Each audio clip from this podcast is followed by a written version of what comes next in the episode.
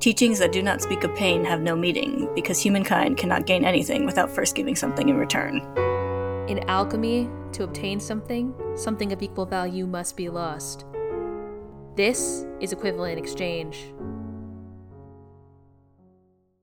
Welcome to Equivalent Exchange, a podcast about Fullmetal alchemists by Hiromu Arakawa. I'm Kayla, I'm Ellen.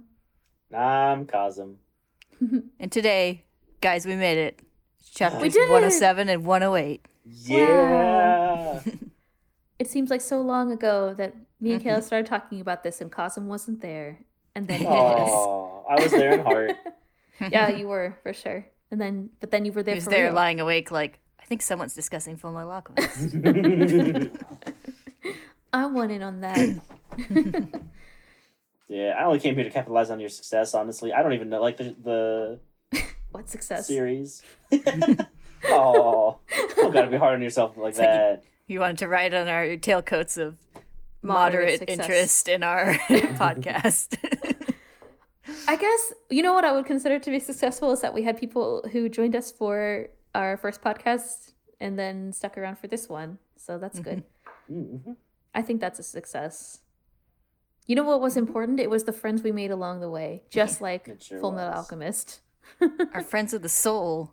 Yeah, our friends of the soul.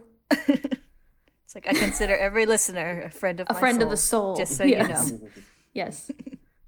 Listen, you're all our friends of the soul. And th- then that's the extent of our friendship. yeah. Well, we haven't met them in person, so we can't be friends of the body. That's true. That's why we're friends of the Mm. soul. Yeah. Like like Greed didn't have a corporal body at the end or whatever. So He just had a screaming soul void. I really liked how he slapped Ling with the screaming soul void. I was like, oh wait, it's kind of corporal. It's a metaphorical slap. like a metaphorical bitch slap. Is that yes. Any other good banter? Our, about our, that to have with our friends of the soul? Mm. Considering it very deeply. Uh, well, before we get uh, too deep into it, uh, this is our last chance reminder to Yes. send in questions for our finale Yes. episode. Yes. I don't know how This many days episode- they'll have, but Oh, there'll I'm be at least calculating. one. I'm doing the math, which you know is our strong suit. This we're episode comes out math. on yeah, it should come out on Saturday, and you would have until Thursday, the following Thursday, to Mhm.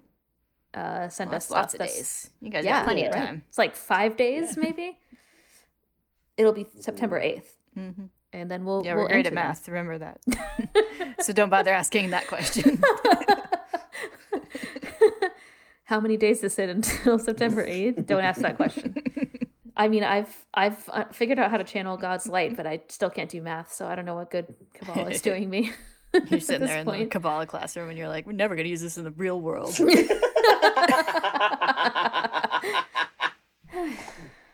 I'm out of banter. Are you ready to start talking about Stuff FMA? for reals. Yeah.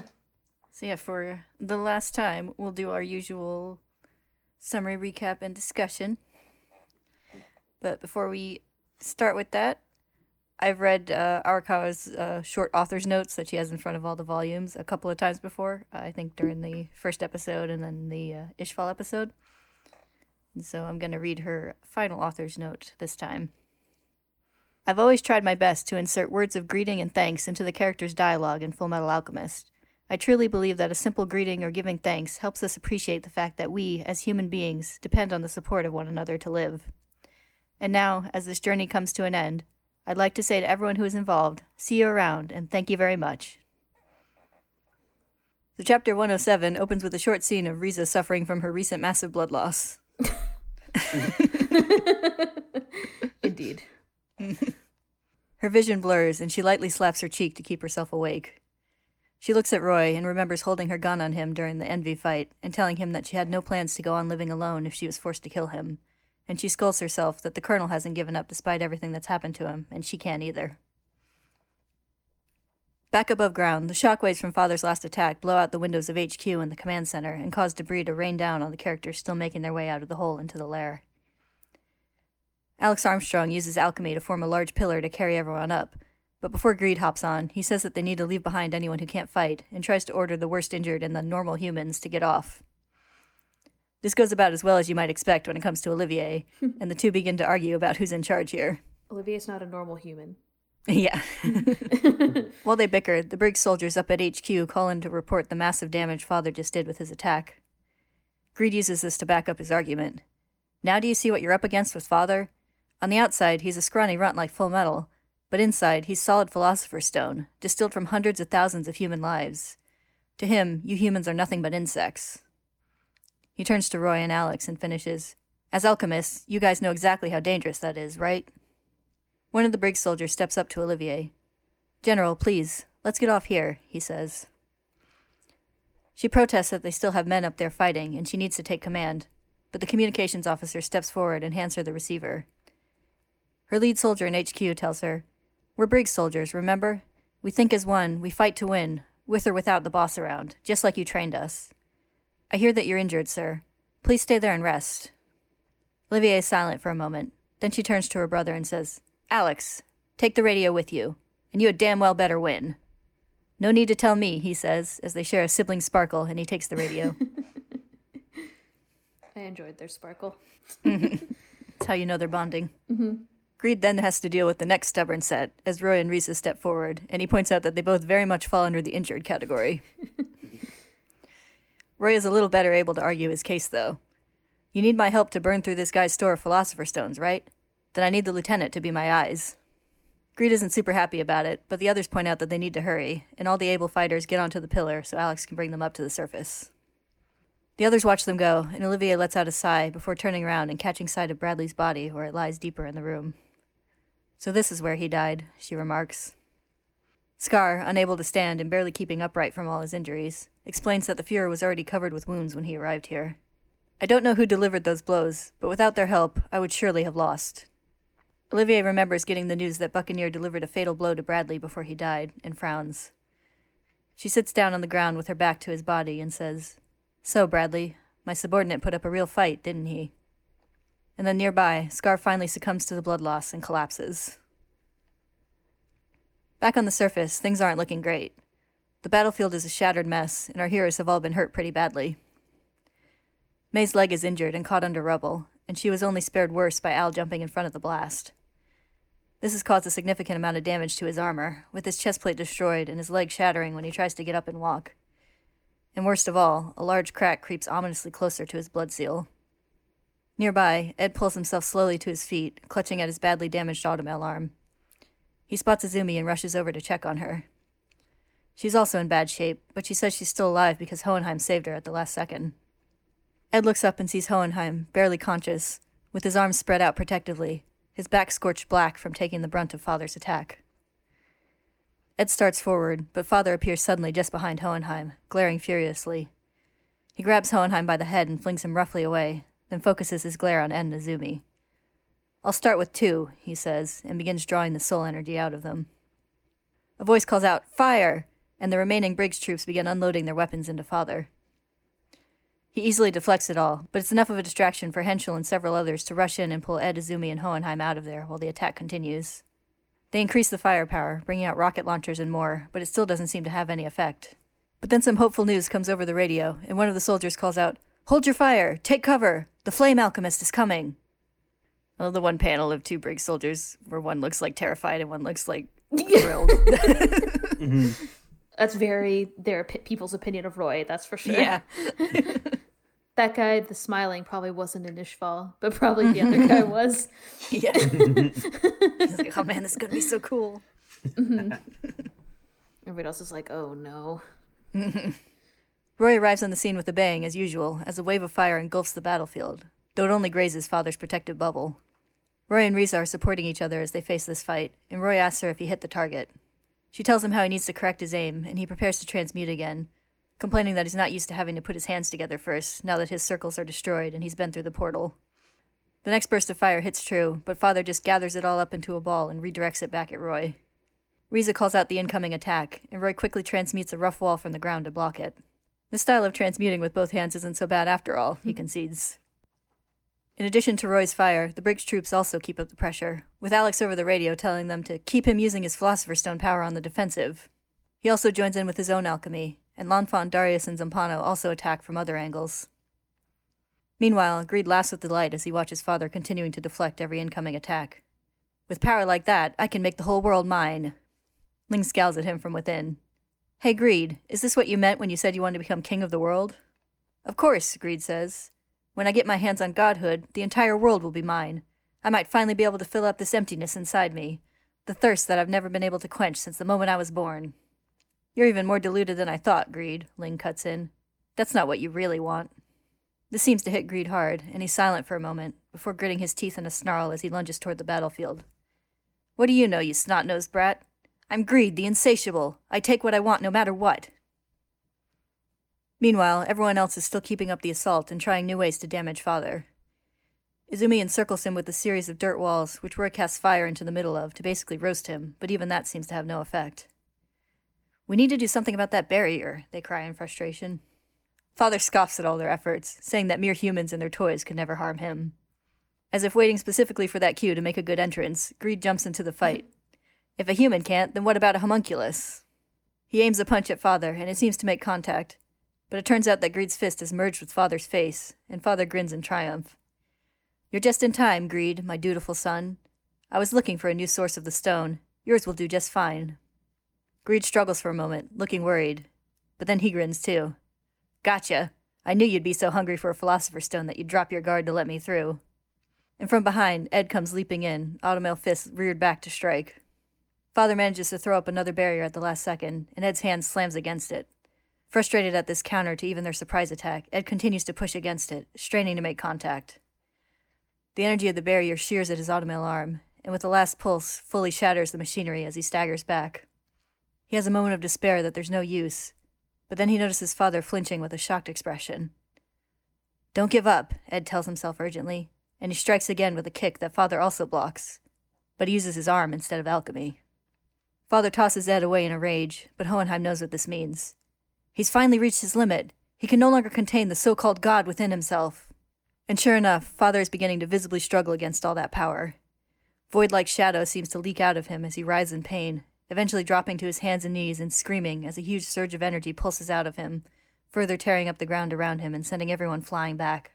Still struggling, Father staggers to his feet, muttering that he needs a philosopher's stone.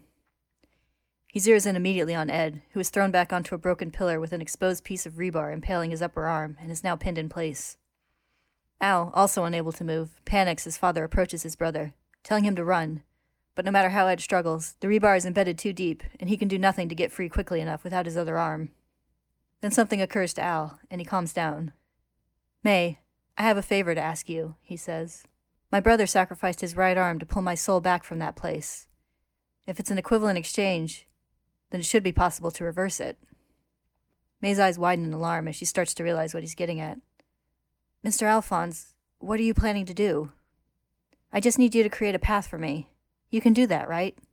May starts to protest, but he interrupts to say there's no more time, as the crack in his armor opens ever closer to his blood seal. Please, he begs her, you're the only one I can ask this favor of. Tears stream down May's face, but she closes her eyes, steeling herself. Father draws closer to Ed, reaching out to take his energy. Then, suddenly, May's knives fly in, striking and embedding themselves in the stone behind Ed around his right shoulder. Ed looks at them in surprise, then across the battlefield to where May kneels beside Al, also encircled by a set of knives. Al slowly raises his arms as Ed looks on in growing horror. Al, what are you. No, no, you can't. You better win, big brother, Al says and while Ed screams for him to stop, he puts his hands together before bringing them down on his own body over the blood seal. The transmutation energy surges, and the light fades from Al's eyes. In the truth's void, Al stands before his body once again. Are you sure about this? It asks. I am. Now I'll just have faith in my big brother, Al says, and he reaches out to take his body's hand. The image of the armor fades away, and then there's just Al, human again, sitting opposite the truth in front of Ed's doors. So, I see you're all in one piece again, the truth says, as Ed's human arm begins to disintegrate off its body. Think he'll come back to get you? I have no doubt, Al says firmly. He'll come. The truth grins widely. What will he sacrifice this time? I can't wait to find out. Back in the real world, Ed's right arm, thin and atrophied from lack of use, but very much flesh and blood, has reappeared where it belongs. He looks over at it, eyes wide with shock, then over at Al's now lifeless armor body. He clenches his jaw, then shouts, You stupid brother! as he slams his hands together and brings them down to the ground, transmuting a pillar to knock Father away from him. His next transmutation tears the rebar from his arm and destroys it, and with a wordless, raging yell, he launches into an aggressive assault on Father. Spikes and pillars and fists of stone come from all angles, and every attack strikes true. Everyone else watching notices that he's finally starting to take damage, and they begin to shout encouragement, cheering Ed's name and urging him to keep fighting. Greed watches this all with a wide eyed expression. All these people Ed knows, who he's helped and who have helped him. You've already realized the truth, haven't you, Greed? Ling says from within. What that thing has could never quench your insatiable thirst. Greed frowns, lightly clenching his fist. Fine, you're right. What I've wanted all this time was friends like these. And with those friends cheering him on, Ed delivers a hard punch to Father's face that sends him tumbling to the ground. Get up, you third rate fraud, Ed commands. I'll show you there's no comparison between us. That's the end of chapter 107, Uh, yeah. with a lovely callback to the very first enemy Ed fought in the series. Oh yeah, that's true. It's the exact thing he says to Father Cornello, Hmm. with almost the exact pose, too. Can you imagine if Father Cornello tried to absorb God? he would have just like exploded right away.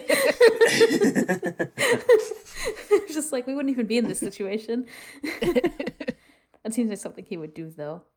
Although didn't he just want to incite a riot for a power grab or something? I forget exactly what he wanted. He Uh, he I think wanted, he uh, wanted an army. Yeah, he wanted an army of people who don't fear death. Mm. Oh hey, it sounds familiar. A preview of next time, perhaps.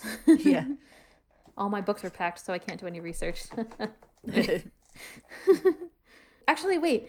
No, by then I'll have moved, so I could unpack them if I can find them fast enough. You're like, I need the FMA box. I need it. Chapter 108 opens, finally, with Father getting the shit beat out of him. Yeah, Like he deserves. it's so mm-hmm. good. Mm-hmm. I like that. It's just in the end, it's Ed punching him in the face. It's pretty Yeah. good. Yeah. Why, he thinks to himself. Why is this happening to me, the bearer of godhood? Why am I being forced to endure these attacks from a mere human alchemist's fists? Because you suck. Yeah. Can we just heckle the whole rest of the fight? yes. he falls to the ground again as Ed hits him with another hard punch, and the energy within him bulges his body out as he fights to keep it contained. He lets out another shout and surge of power, then lunges desperately toward Greed, embedding his fist into his chest. Give me the stone, Father grits out as he starts to pull it from Ling's body. Within him, the presence of Greed and the souls of the stone are getting sucked up and away, and Ling grabs for Greed to try and hold him back. Greed tells him to let go so he doesn't get pulled in too, but Ling refuses. If I'm going to become emperor, I need you to stick around. Don't you get it? I was born a father, Greed explains. The force that's pulling me towards him is stronger than the one keeping me in your body. There's nothing I can do.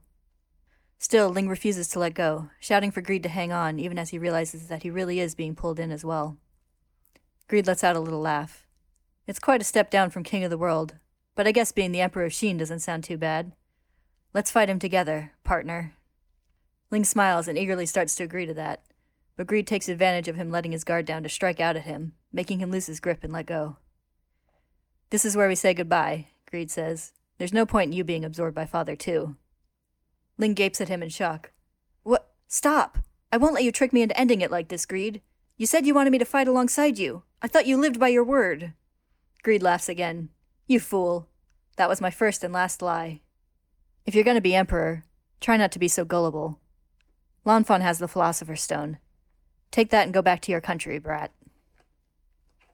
Back outside, Greed uses his last moments in control to call for Lanfan, who immediately jumps in to sever Father's arm and break the connection. See you around, Greed says, as he leaves Ling's body. Ling staggers back in shock as he's thrust back into the driver's seat, and he stares down at his hand as the Ouroboros symbol fades away. Father, meanwhile, is getting a lot more than he bargained for in taking Greed back into his body, as Greed immediately launches into sabotage. Greed, why do you defy your own father? he shouts, outraged. Greed laughs at his delayed teenage rebellion, and then begins to use his own powers against Father. When you made me, you gave me the power to transform carbon. Let's see how you like having a body of. Let's see how you like having a body of brittle charcoal. Father's leg turns black and then snaps at the ankle, sending him stumbling. You little schemer, he shouts, then bites down on Greed's soul form within his mouth. Disappear, Greed. Greed's presence begins to fade, and he laments, Oh, damn, I guess this is the end. Ling shouts for him, and Greed looks over to see him, Ed, and Lanfan watching him fade with distraught expressions. Greed scoffs. Don't look at me like that, you snot-nosed brats. Sheesh. Neither Ling nor the runty alchemist ever treated me with the respect I deserved. He remembers Ling shouting that friends are bound to each other by their souls, and Ed offering to be allies after he broke from the other homunculi. It's more than enough, he decides. I'm finally satisfied. I don't want anything else. He has one last quiet laugh and says, See you around, my friends of the soul. Goodbye, friend of my soul. Was it greed that you loved all along, Cosm? I guess it was. I guess Ling's were, Ling was all the greeds we made along the way.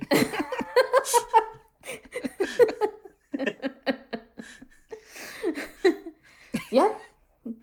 Sounds like shonen logic to me. That's the that's the true thesis statement of Full Metal Alchemist.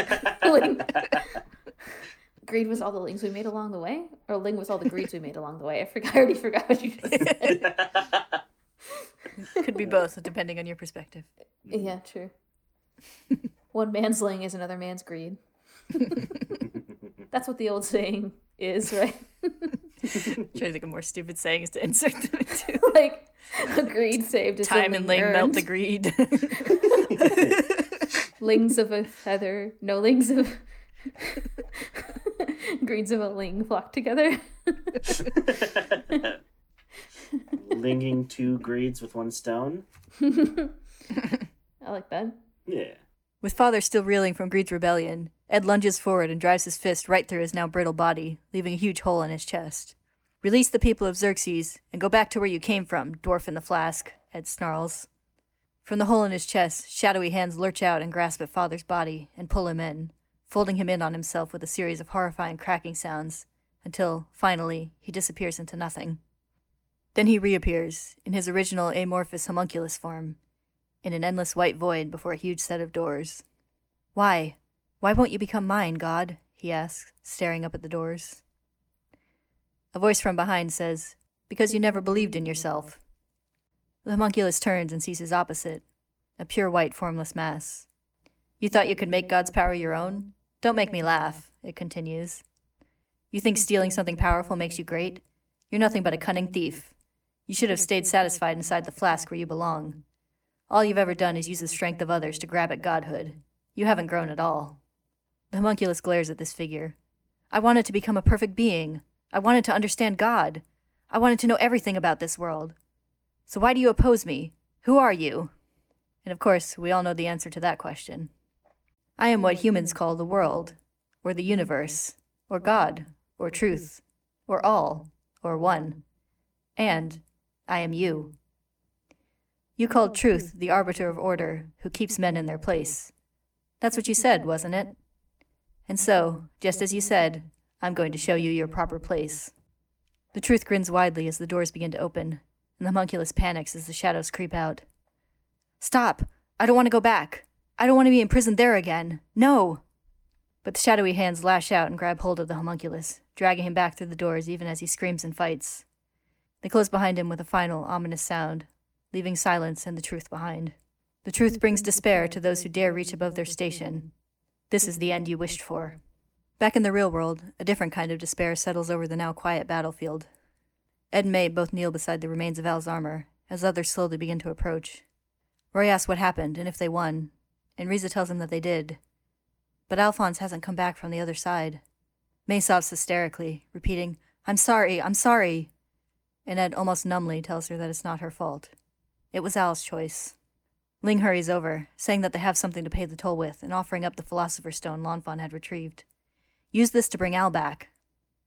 Ed looks startled, then grits his teeth in frustration, shaking as he says that he can't, because he and Al swore to each other that they wouldn't use the Philosopher's Stone to get their bodies back. Alex tears up as he watches this, and he turns to Roy to ask if there really isn't anything that can be done. Roy explains the whole concept of the toll required to open the portal, and how big a sacrifice must be needed to retrieve an entire human being. You don't think Edward is planning to sacrifice himself? Riza starts to ask, but Roy doesn't think so. He's already experienced the terror and despair of being left behind, alone. He would never subject Alphonse to that. Ed continues to stare ahead. There must be a way, he thinks. There has to be. Think, think, think. Don't stop thinking. Supported by Izumi, Hohenheim staggers toward him. Edward, use my life to get Alphonse back, he says to Ed's shock. There's exactly one life left in me, my own.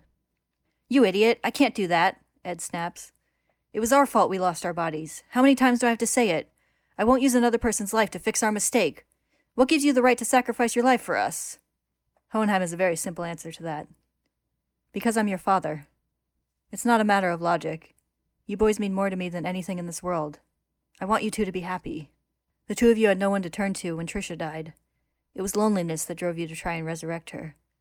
So you see, it's my fault that you ended up with those bodies. I was the one who was never around. I'm sorry. I've lived too long already. If this is the end, at least let me do one fatherly thing. Ed stares at him, speechless. Then, with tears beginning to run from his eyes, he shouts, Stop talking nonsense! You're useless, Dad! And don't ever bring it up again, or I'll kick your ass! Hohenheim smiles and lets out a quiet laugh. You finally called me Dad.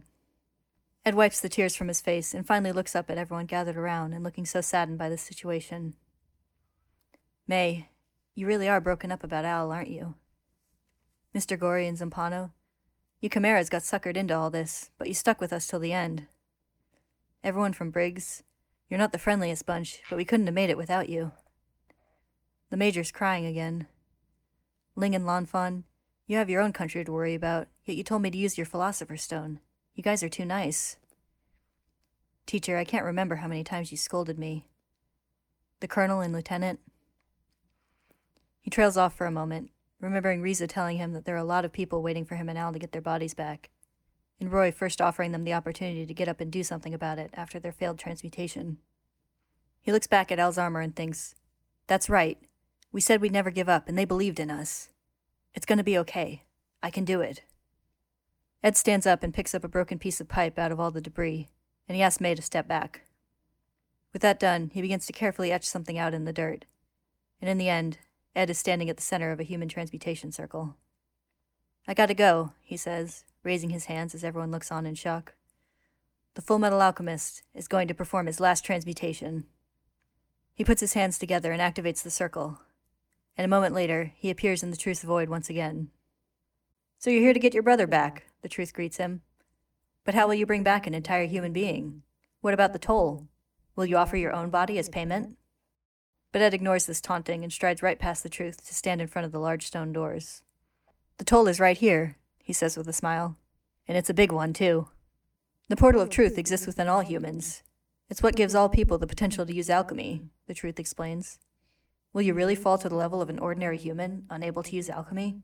Fall to their level? Ed repeats thoughtfully. I've never been anything but an ordinary human. I'm nothing but a hopeless human being who couldn't even save one little girl who was turned into a chimera.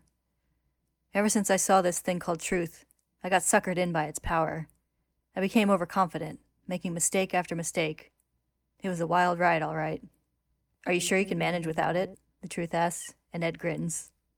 Even without alchemy, I'll still have all my friends. And the truth smiles, for the first time looking genuinely happy.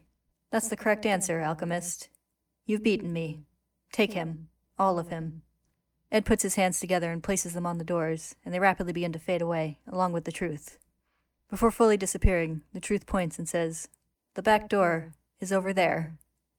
Ed turns to see Al, fully human, sitting in front of his own doors. There you are, you reckless fool, he says, striding over to him and holding out his hand. I'm here to get you, Al.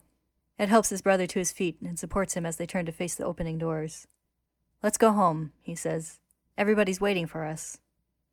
Back in the real world, it takes a moment for Al to come to, and when he does, he stares for a moment at all the faces crowding eagerly around him.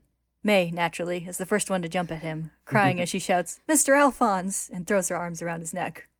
Al startles, then apologizes, noticing her tears. I'm sorry. I know I put you through a lot. Then Hohenheim approaches, extending his hand with a smile and saying, Welcome back. Al smiles back and shakes his hand, then remarks on the weirdness of actually feeling things again after so long. It's like a jolt of electricity went through my body straight to my brain. It's warm. From the other end of the field, Sig comes running up, calling Izumi's name. Izumi points to Al with a smile, and after a moment of surprise, Sig scoops him up in a big hug, weeping as he cries out, I'm so happy for you. Thank goodness. It's cute. It's mm. very cute. Hohenheim looks on as all these happy celebrations continue, then quietly slips away into the crowd. Post battle recovery efforts begin all around, and Olivier approaches as her troops start helping injured parties and recovering bodies. She calls out to her brother and asks if it's over. He confirms that it is and says that means she should get to a hospital now, but Olivier dismisses that suggestion. Not yet. There are plenty of others with injuries much worse than mine. He then asks if she isn't going to go and see Captain Buccaneer one last time, and she says, Buccaneer isn't the only one that died. Countless good men are still buried beneath the rubble. We need to get them out, too. Alex, obviously touched, offers to help. They discuss the need to collect Bradley's body as well, and then Alex asks, By the way, where's Scar? Wasn't he with you? No idea, Olivier says. Most likely he was trapped in the collapsing rubble. But as she says this, a pair of Briggs soldiers cart away a very familiar looking injured man with his face covered on a stretcher. Some time passes, and the radio station begins to disseminate their version of events. That soldiers led by Major General Armstrong and Colonel Mustang infiltrated military high command and discovered that top officers, led by Generals Clemens and Edison, and completely without the Fuhrer's knowledge, were conducting horrific alchemical experiments involving human sacrifice. The soldiers quickly took control of the situation, but tragically, both Fuhrer Bradley and his son Selim lost their lives in the conflict. While this news airs, we see Ed bringing the reduced form of pride to Mrs. Bradley, who weeps over the thing she knew as her son. Elsewhere, Riza is finally getting some actual medical attention, and Rebecca pops by to check on her and give her some more details of the radio story and its aftermath. They made sure to clarify that Riza, as technically still one of the Fuhrer's aides, was uninvolved in the conspiracy. They expect there to be more trouble in keeping Briggs' troops' names clean, though, as they killed a lot of Central soldiers and were seen directly engaging the Fuhrer in combat. Rebecca asks where the colonel is, and Riza, with a despairing look, begins to explain what happened to his eyes. Roy himself sits in another medical tent with his head down. Everyone's favorite grump, Dr. Knox, enters and is surprised to see him. He's my favorite grump, anyway. Yay. Mhm. Yeah, he's definitely everyone's favorite grump. You're right. He says that things are pretty crazy right now and asks if Roy is hurt too. Roy explains about his lost eyesight and how it happened. I would give up my own portal to undo the damage the way Full Metal did, but if I do that, then I won't have any way to get back. Knox, upset, begins to point out that blind soldiers are discharged, which means the end of Roy's rank rising ambitions. But Roy cuts him off, saying that he'll let Grumman become Führer, and that it's a good choice. There's plenty I can do for this country even without my eyesight, he says, forcing a smile. Knox stares at him for a moment, then mentions that he bumped into someone interesting on his way over here and calls for someone to enter. It's Dr. Marcoh. Yay.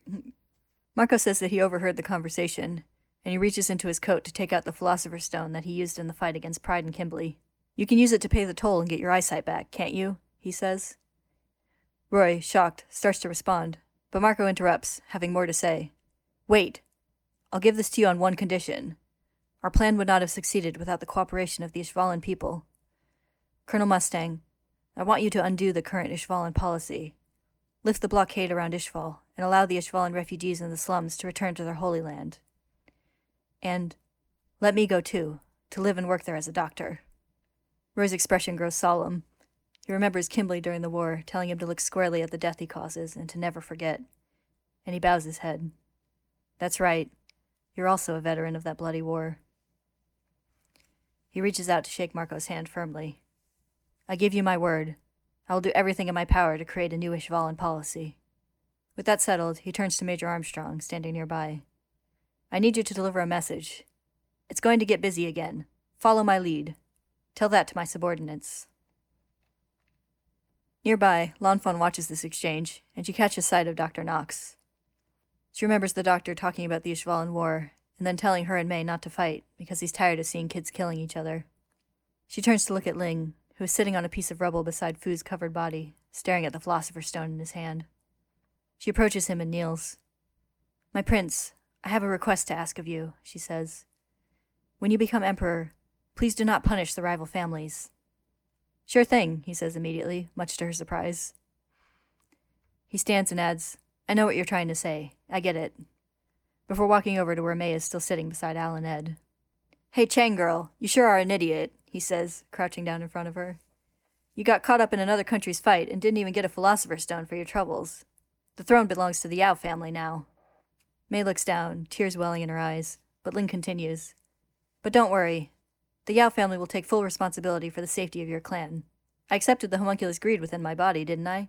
Of course I'll accept the Chang family and all the other families too. May makes an annoyed face, which confuses Ling, and he assures her that he'll keep his promises.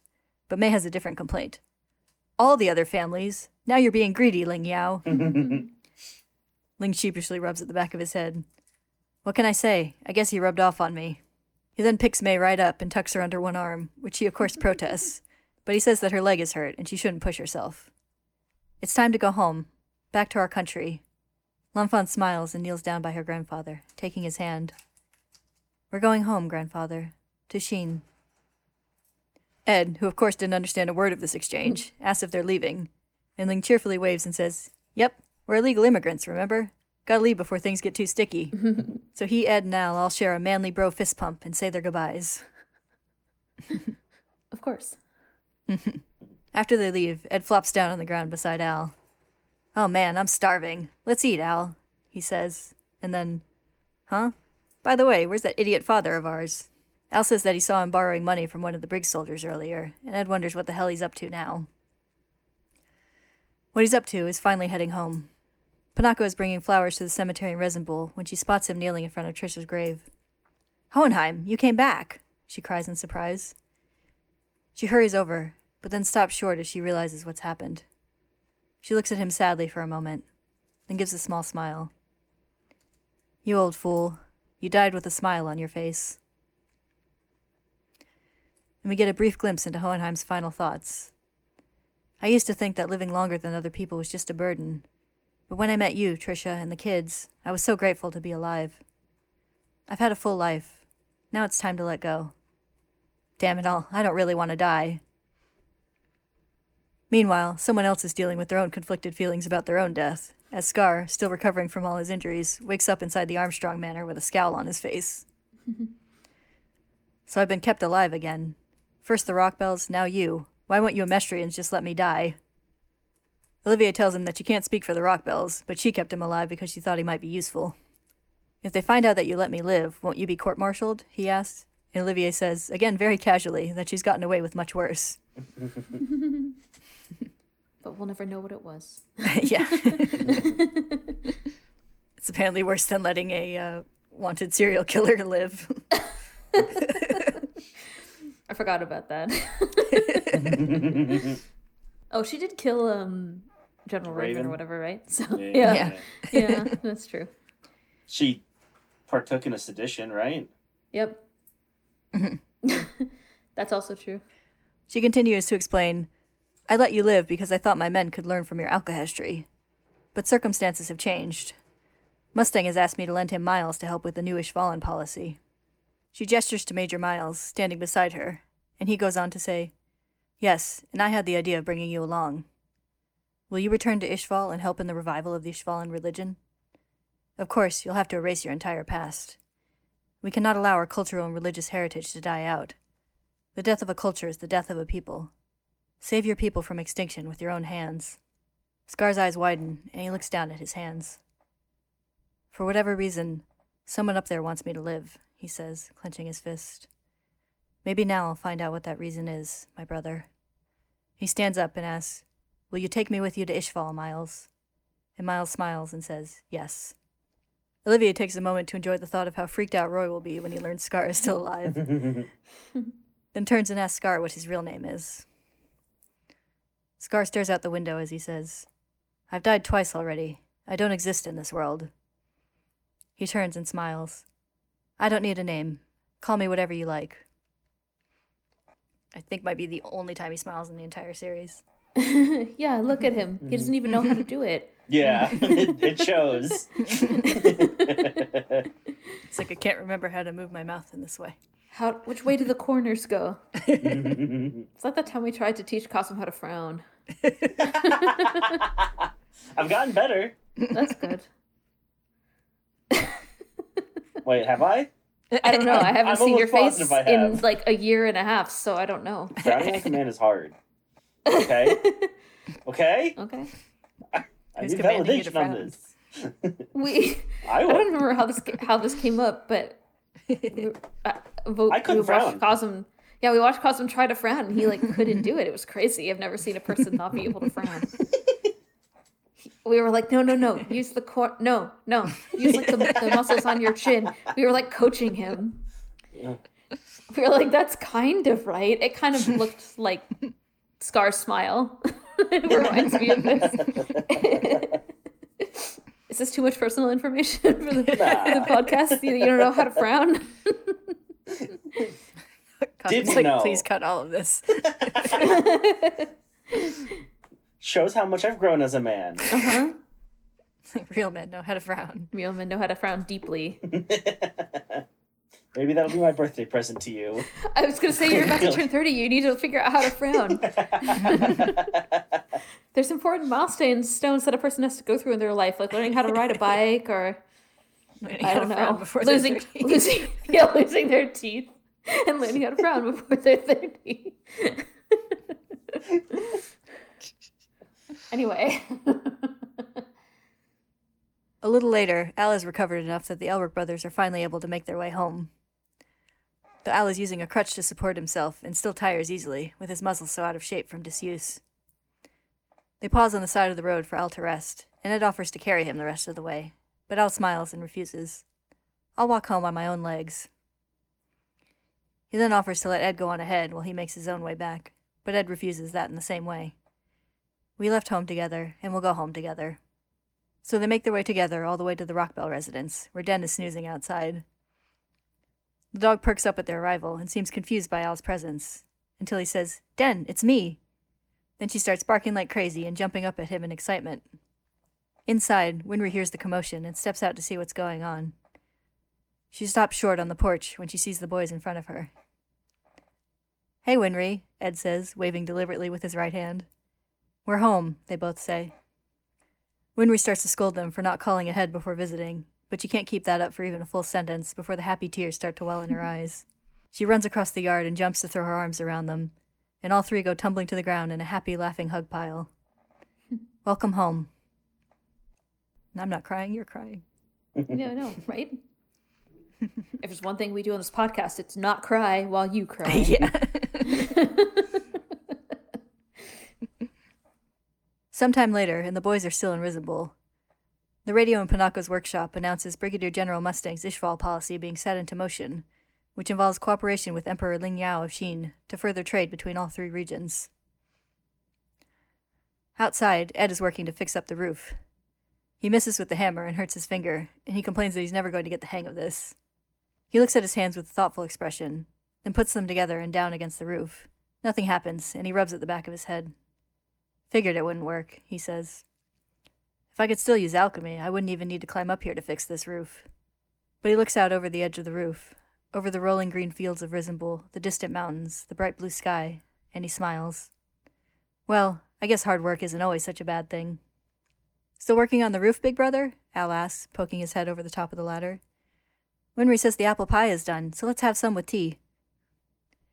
He then turns his head and takes in the same scenic vista that Ed was just admiring. Wow, I never knew how great the view is from up here. It's a big world, isn't it? They both enjoy the view in silence for a moment. Then Al's expression grows serious. Big brother, there's something I've been thinking about for a long time. Ed smiles. I'm probably thinking about the same thing.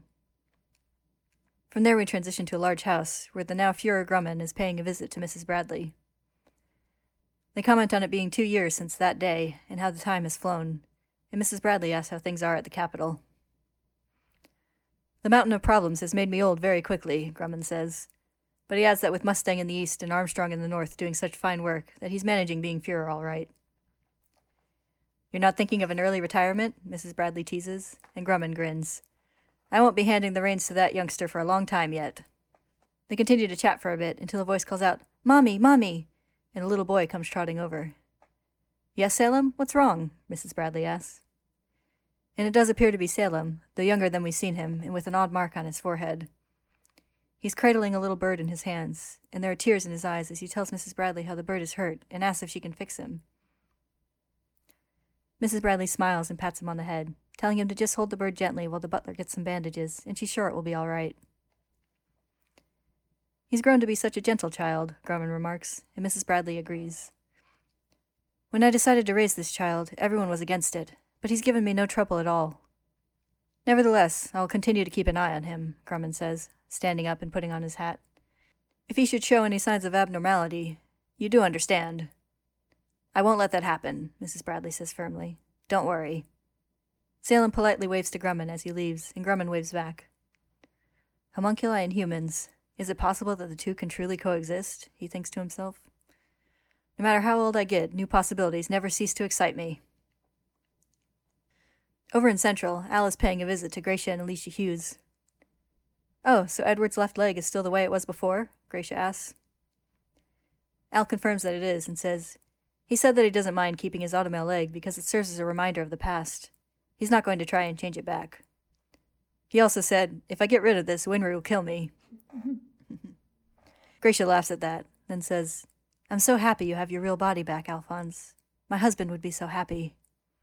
My brother and I met so many wonderful people on our journey, people like Mr. Hughes, Al says. I've come to realize how much happiness they brought us, even if we didn't see it at the time. That's why I feel that now it's our turn to try and give back some of that happiness. Like the equivalent exchange that the alchemists talk about, Gracia says. But Al says that they're trying something different. If we receive 10 and only give 10 back, then it's a zero sum gain. Instead, if we receive 10, we'll add our own 1 to it, and give 11 in return. He smiles a bit sheepishly.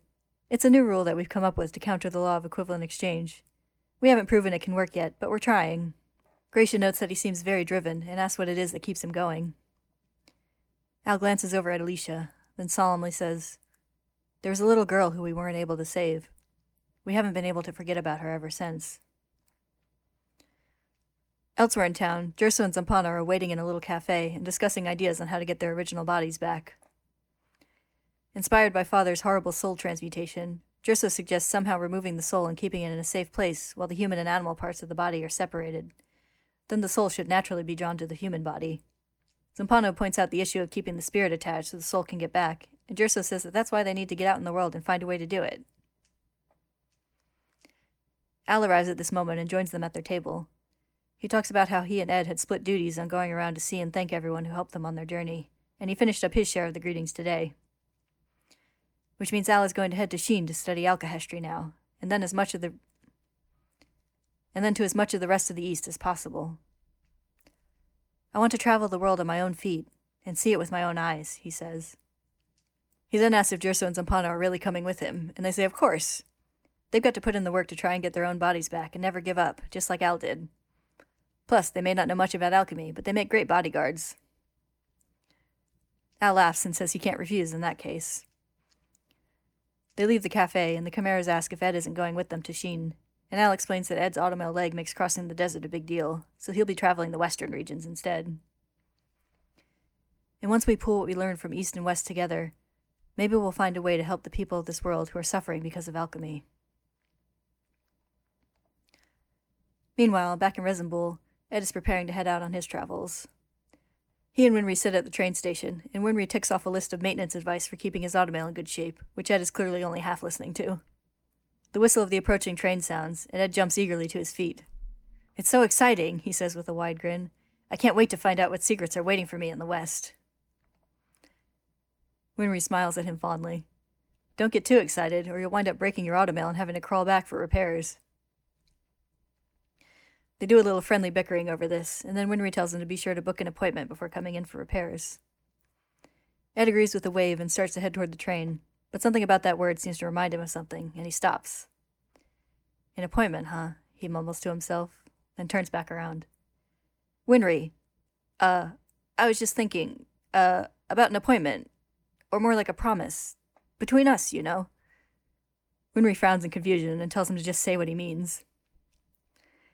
Ed hesitates for a moment, then says, In equivalent exchange, I'll give you half of my life, so you give me half of yours. Winry stares at him for a moment while he blushes in grumpy embarrassment. Then her eyes widen as his meaning clicks, and she slumps against the side of the train in exasperation. For the love of. Why are alchemists always like that? Honestly, the law of equivalent exchange? Are you really that big of a moron? Ed sputters for a moment, but then Winry goes on to say, You really are an idiot. I'll give you more than half. I'll give you all of it. Ed's jaw drops in surprise, and Winry suddenly blushes in realization of what she just said, and hilariously tries to backpedal and pick an appropriate percentage of her life to promise. 90 or 80, 70 is too low, but maybe 85.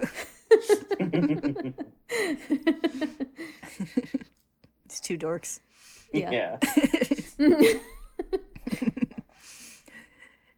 Ed gapes at her for a moment, then begins laughing uproariously. Winry asks what's so funny, and Ed, still laughing, says, Sorry, sorry, you really are amazing. Turning the law of equivalent exchange on its head is easy for you. Winry asks if he's making fun of her, but he promises he's not. He puts his hand on top of her head affectionately, then pulls her into a hug. You cheered me up. Thanks, he says, and then, I gotta go. Winry returns the hug, holding him tight. Okay, be safe. He boards the train and it pulls away, and the station worker steps out to note that first Al left and now it's Ed. I'll never understand why those Elric boys can't stay in one place. Those two are just fine the way they are, Winry says, smiling. After all, there's nothing more boring than a man who stays still. And a page flip brings us to our ending montage, a stack of photographs depicting our characters moving forward. Roy and Riza continuing to climb the ranks, Ling on the Emperor's throne with Lanfan still on guard beside him, Scar and Miles and Ishval, Havoc going through physical therapy to walk again. And most prominently is a happy family photo featuring Ed and Winry and their two young children alongside Al and May. And over it all is the narration A lesson without pain is meaningless, because gaining anything worthwhile requires sacrifice. But if you can overcome that pain and achieve your goal, you can achieve a full metal heart, and that's irreplaceable. And then the very last image of the series is a photo of Ed smiling as he boards the train. And that's the end of Full Metal Alchemist. Wow. I'm not really were screaming. You're chapters. screaming. Huh? what? They are long. Yeah. Mm-hmm. But they were really good. So good. There's also um, a little bonus chapter called Another Journey's End. Uh, chapter 108 was called Journey's End, Mm. which uh, takes place during the time uh, Ed and Al are still in Resembool, and it involves uh, Al getting his armor shipped back home and asking Winry to make automail from it so that it can continue to help people. And Den steals the head, and it winds up being a nest for birds. It's cute. Yeah. And then there's a couple pages toward the end of the volume that shows sort of a afterlife reunion between Hohenheim and Trisha, which is cute. Hmm. It is also cute. Mm-hmm. I didn't cry. You cried. I mean, it's very sweet. The whole end is very mm-hmm. sweet. Yeah. I love how much time is dedicated to like like aftermath stuff. Like Yeah. like the final battle only lasts a little bit into the last chapter and then it's all Yeah. like what happens to all the characters afterward. Mm-hmm. Mm-hmm. and I like even the ones that don't like get focused. They still you see what happened to them in the the photos in the last page too. Like um Like- like and like Roy and Like Lisa. Yoki and the other chimeras joining the circus. Yes, I saw that and I laughed. I was like, yes, this is great. But even like I was like, did Roy get his eyesight back the first time I saw it? But it's like, yeah, he's like brigadier general now, so he must have, right? Yeah. I think his rank in the um the final photo is like uh, general, which is the highest rank below Fuhrer. Ooh. Mm-hmm. It was good. Yeah. Wow, what a good ride, guys! That was a good time. Yeah. yeah. I love this ending so much. I feel like it's really hard to stick the landing on like mm-hmm. anything. Mm-hmm. I had a lot of concerns at the end of the last couple of chap like the last chapters before this because like some things were resolved, but a lot of things weren't. I was like, what's gonna happen to Greed? What's gonna happen to Roy? Like, are mm-hmm. they gonna get mm-hmm. father? What's gonna happen? And all of my questions were answered. And also Scar, Yeah. like what happened to Scar? And little little little Selim uh-huh. Bradley. Yeah. Yeah. So I was pleased. And even our like Chimera friends. I like how they're Yeah. like, Mhm. yo, dude, if you split the soul, you first you split the soul, then you split the bodies. Like obviously. Nothing can go wrong. I was like, oh, that's not gonna happen like that. Yeah, their theory their theory is based in zero chemical knowledge. like how they've just attached themselves to Al. Yeah, exactly. I mean, that's how they they drew people to them all that time. So. Mhm. Oh, and I liked the, the way the ending actually like directly returns to the the thing set out in the first episode that um like kind of like what it means to sacrifice something to gain something in return. Mhm, Really, yeah. Mhm. Yeah, the bookend of that narration is really good. yeah, it was good. Yeah. And it truth, it was the friends they made along the way that mattered. Mhm. Mhm. Even the truth thought so. yeah.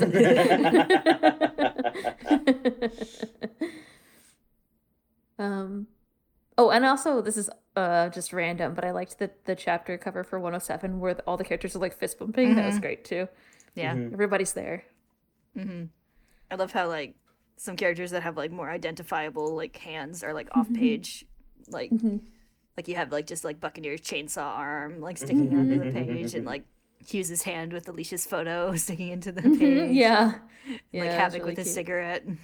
Mhm, yeah. I was like who's the cigarette? Oh okay. Yeah it must be Yeah. havoc. Yeah. I said this i think while we were while we were uh, doing the summary but i really like that all this came down to like ed just straight up punching father basically at the end. I was like this is the best the Yeah. literally the mm-hmm. best outcome it could possibly have been. There was no extra mm-hmm. magic. There was extra magic mm-hmm. to uh get al get al back but like to defeat the final enemy although required was a lot of punching which was Yeah. really great. Yeah. just throwing fisticuffs. Yeah.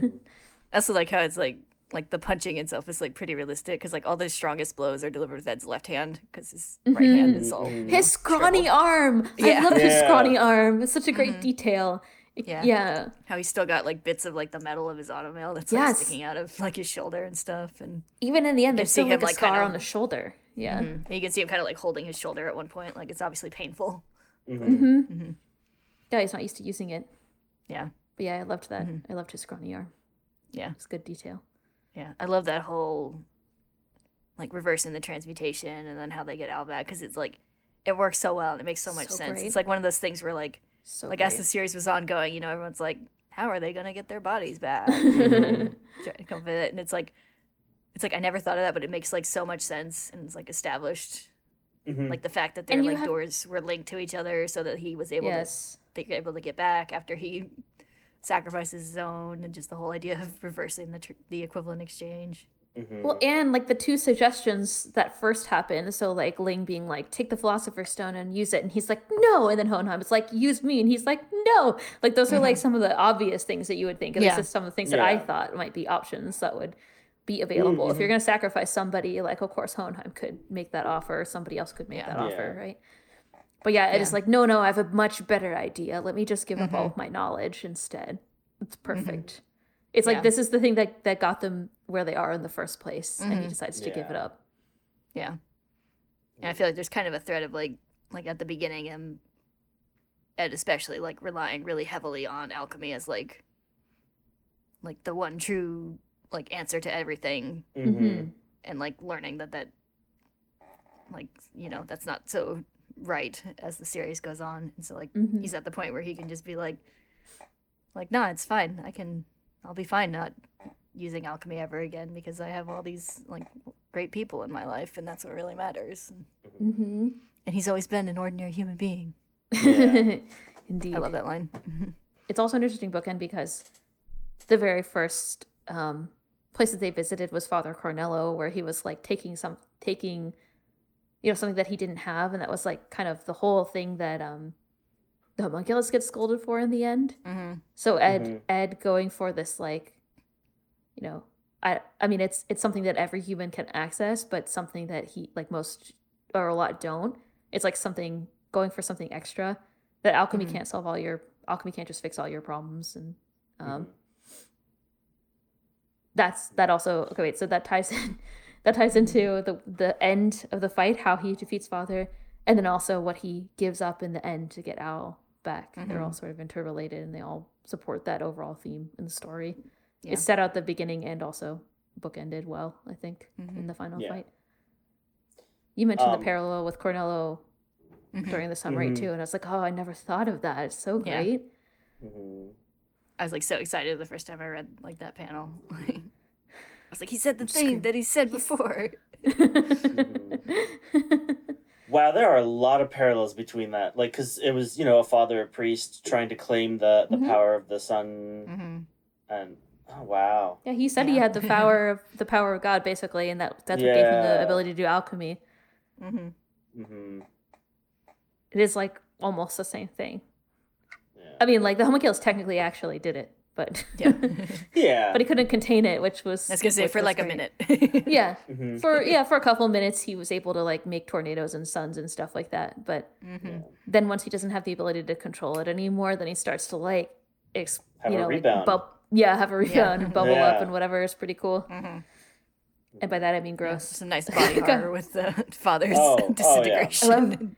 The eye coming out of his mouth constantly and then like when his body like mm-hmm. expands like it reminded me of no face and you will all probably the mm-hmm. audience is also familiar at this point with the fact that i think no face is horrifying and so i think uh, we must have talked about this before at some point in in all of our I think we ramblings have. Yeah. I think no face is horrifying and it reminded me of no face that's all i've got to mm-hmm. say but yeah it's, and i love that like ling or that i love that greed turned him into carbon and was like breaking him up so Mhm. cool yeah, turn him into Yeah. brittle carbon, a brittle version of carbon specifically. A great attack.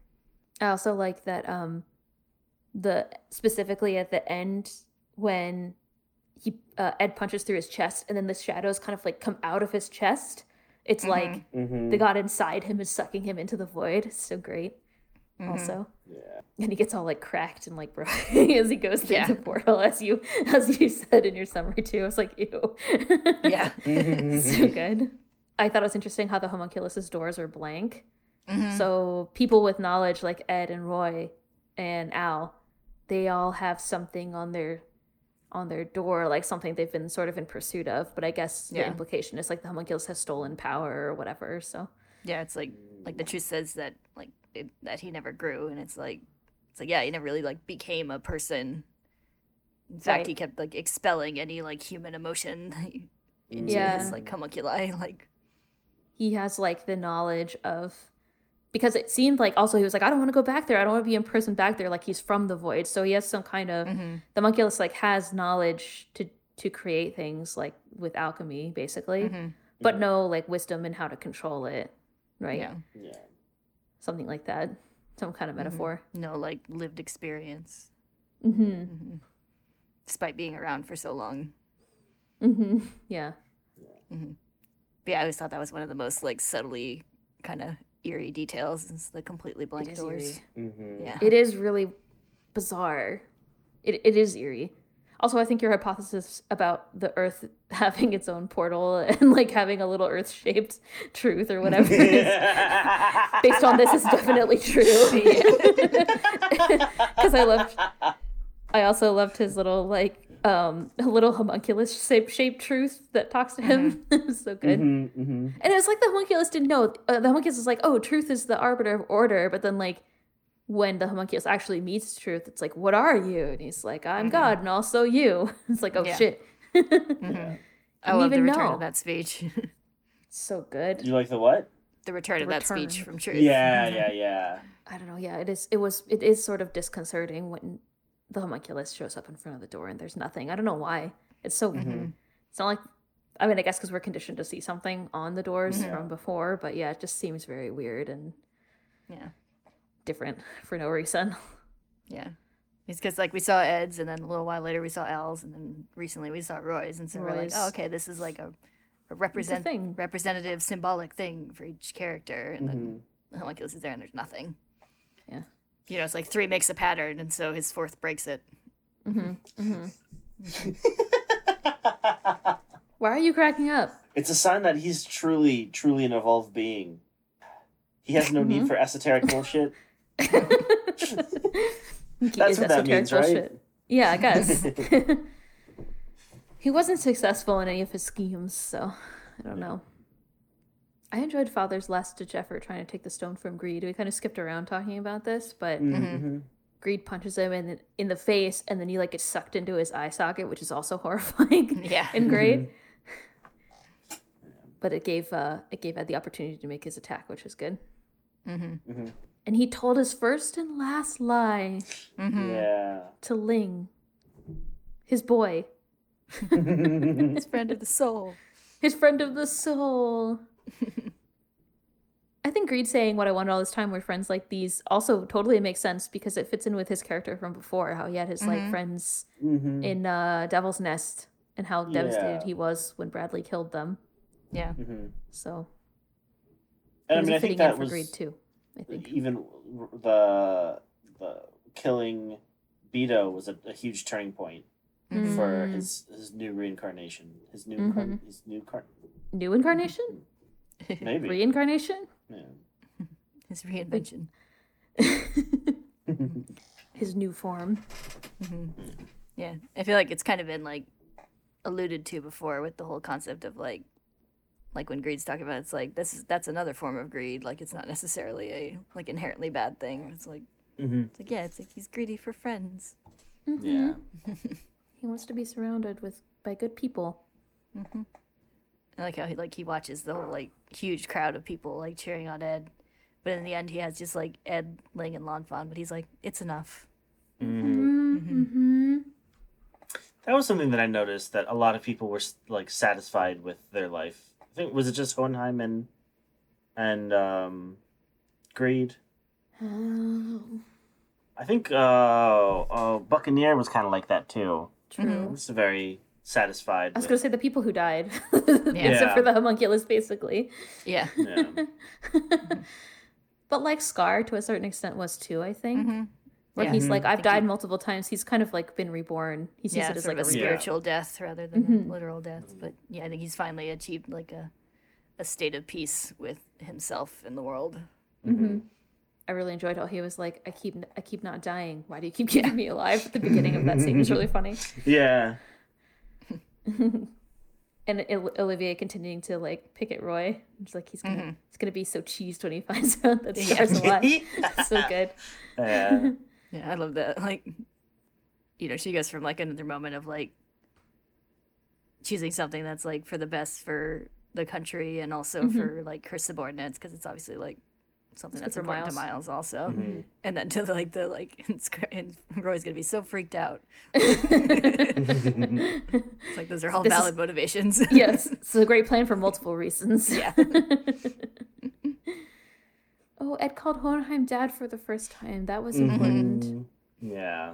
It's like, well, calling him useless and saying he'll kick his ass. I mean, it was still Ed. Yeah, exactly. Yeah. but I like how he was so satisfied with that.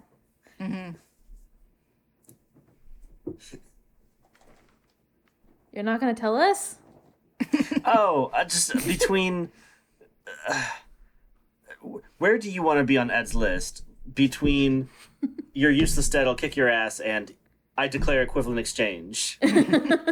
You mean like I'll give you half my life somewhere somewhere in between? I think they're both. I think they're both pretty high up there. Mm-hmm. I think you want to be somewhere between. like Ed is Ed is the best at expressing emotions. like I'll get you I'll get you third rate fraud or whatever. I'll show you we're not the same at all. yeah, it's definitely the best at expressing his emotions. I like when he's just like, Why are you all like this? So yeah. Why are alchemists like this?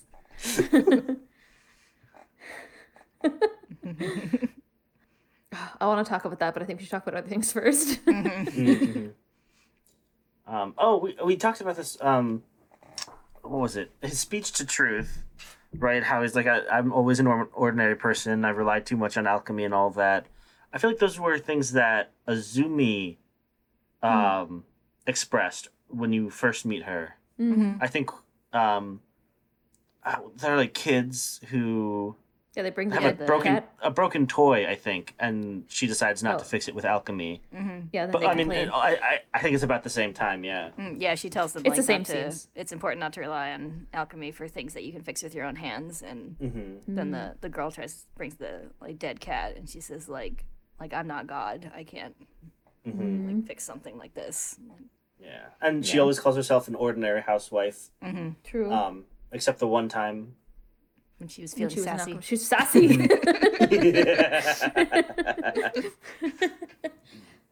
well, she was there to fight. It was important to feel sassy. Yeah. In that time. Mm-hmm. Yeah, gotta get they pumped finally up. taken they finally taken the lessons to heart That is that Izumi tried so hard to impart Like, on you them. dumb boys. It's just like we Yeah. could have avoided all this if you just listened to me the first time.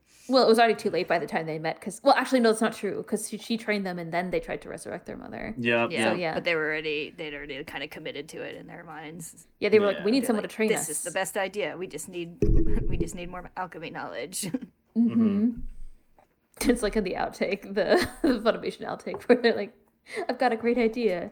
Let's try to bring mom. Back. Yeah, let's try to bring back. that had me laughing for too was- long. It's so funny.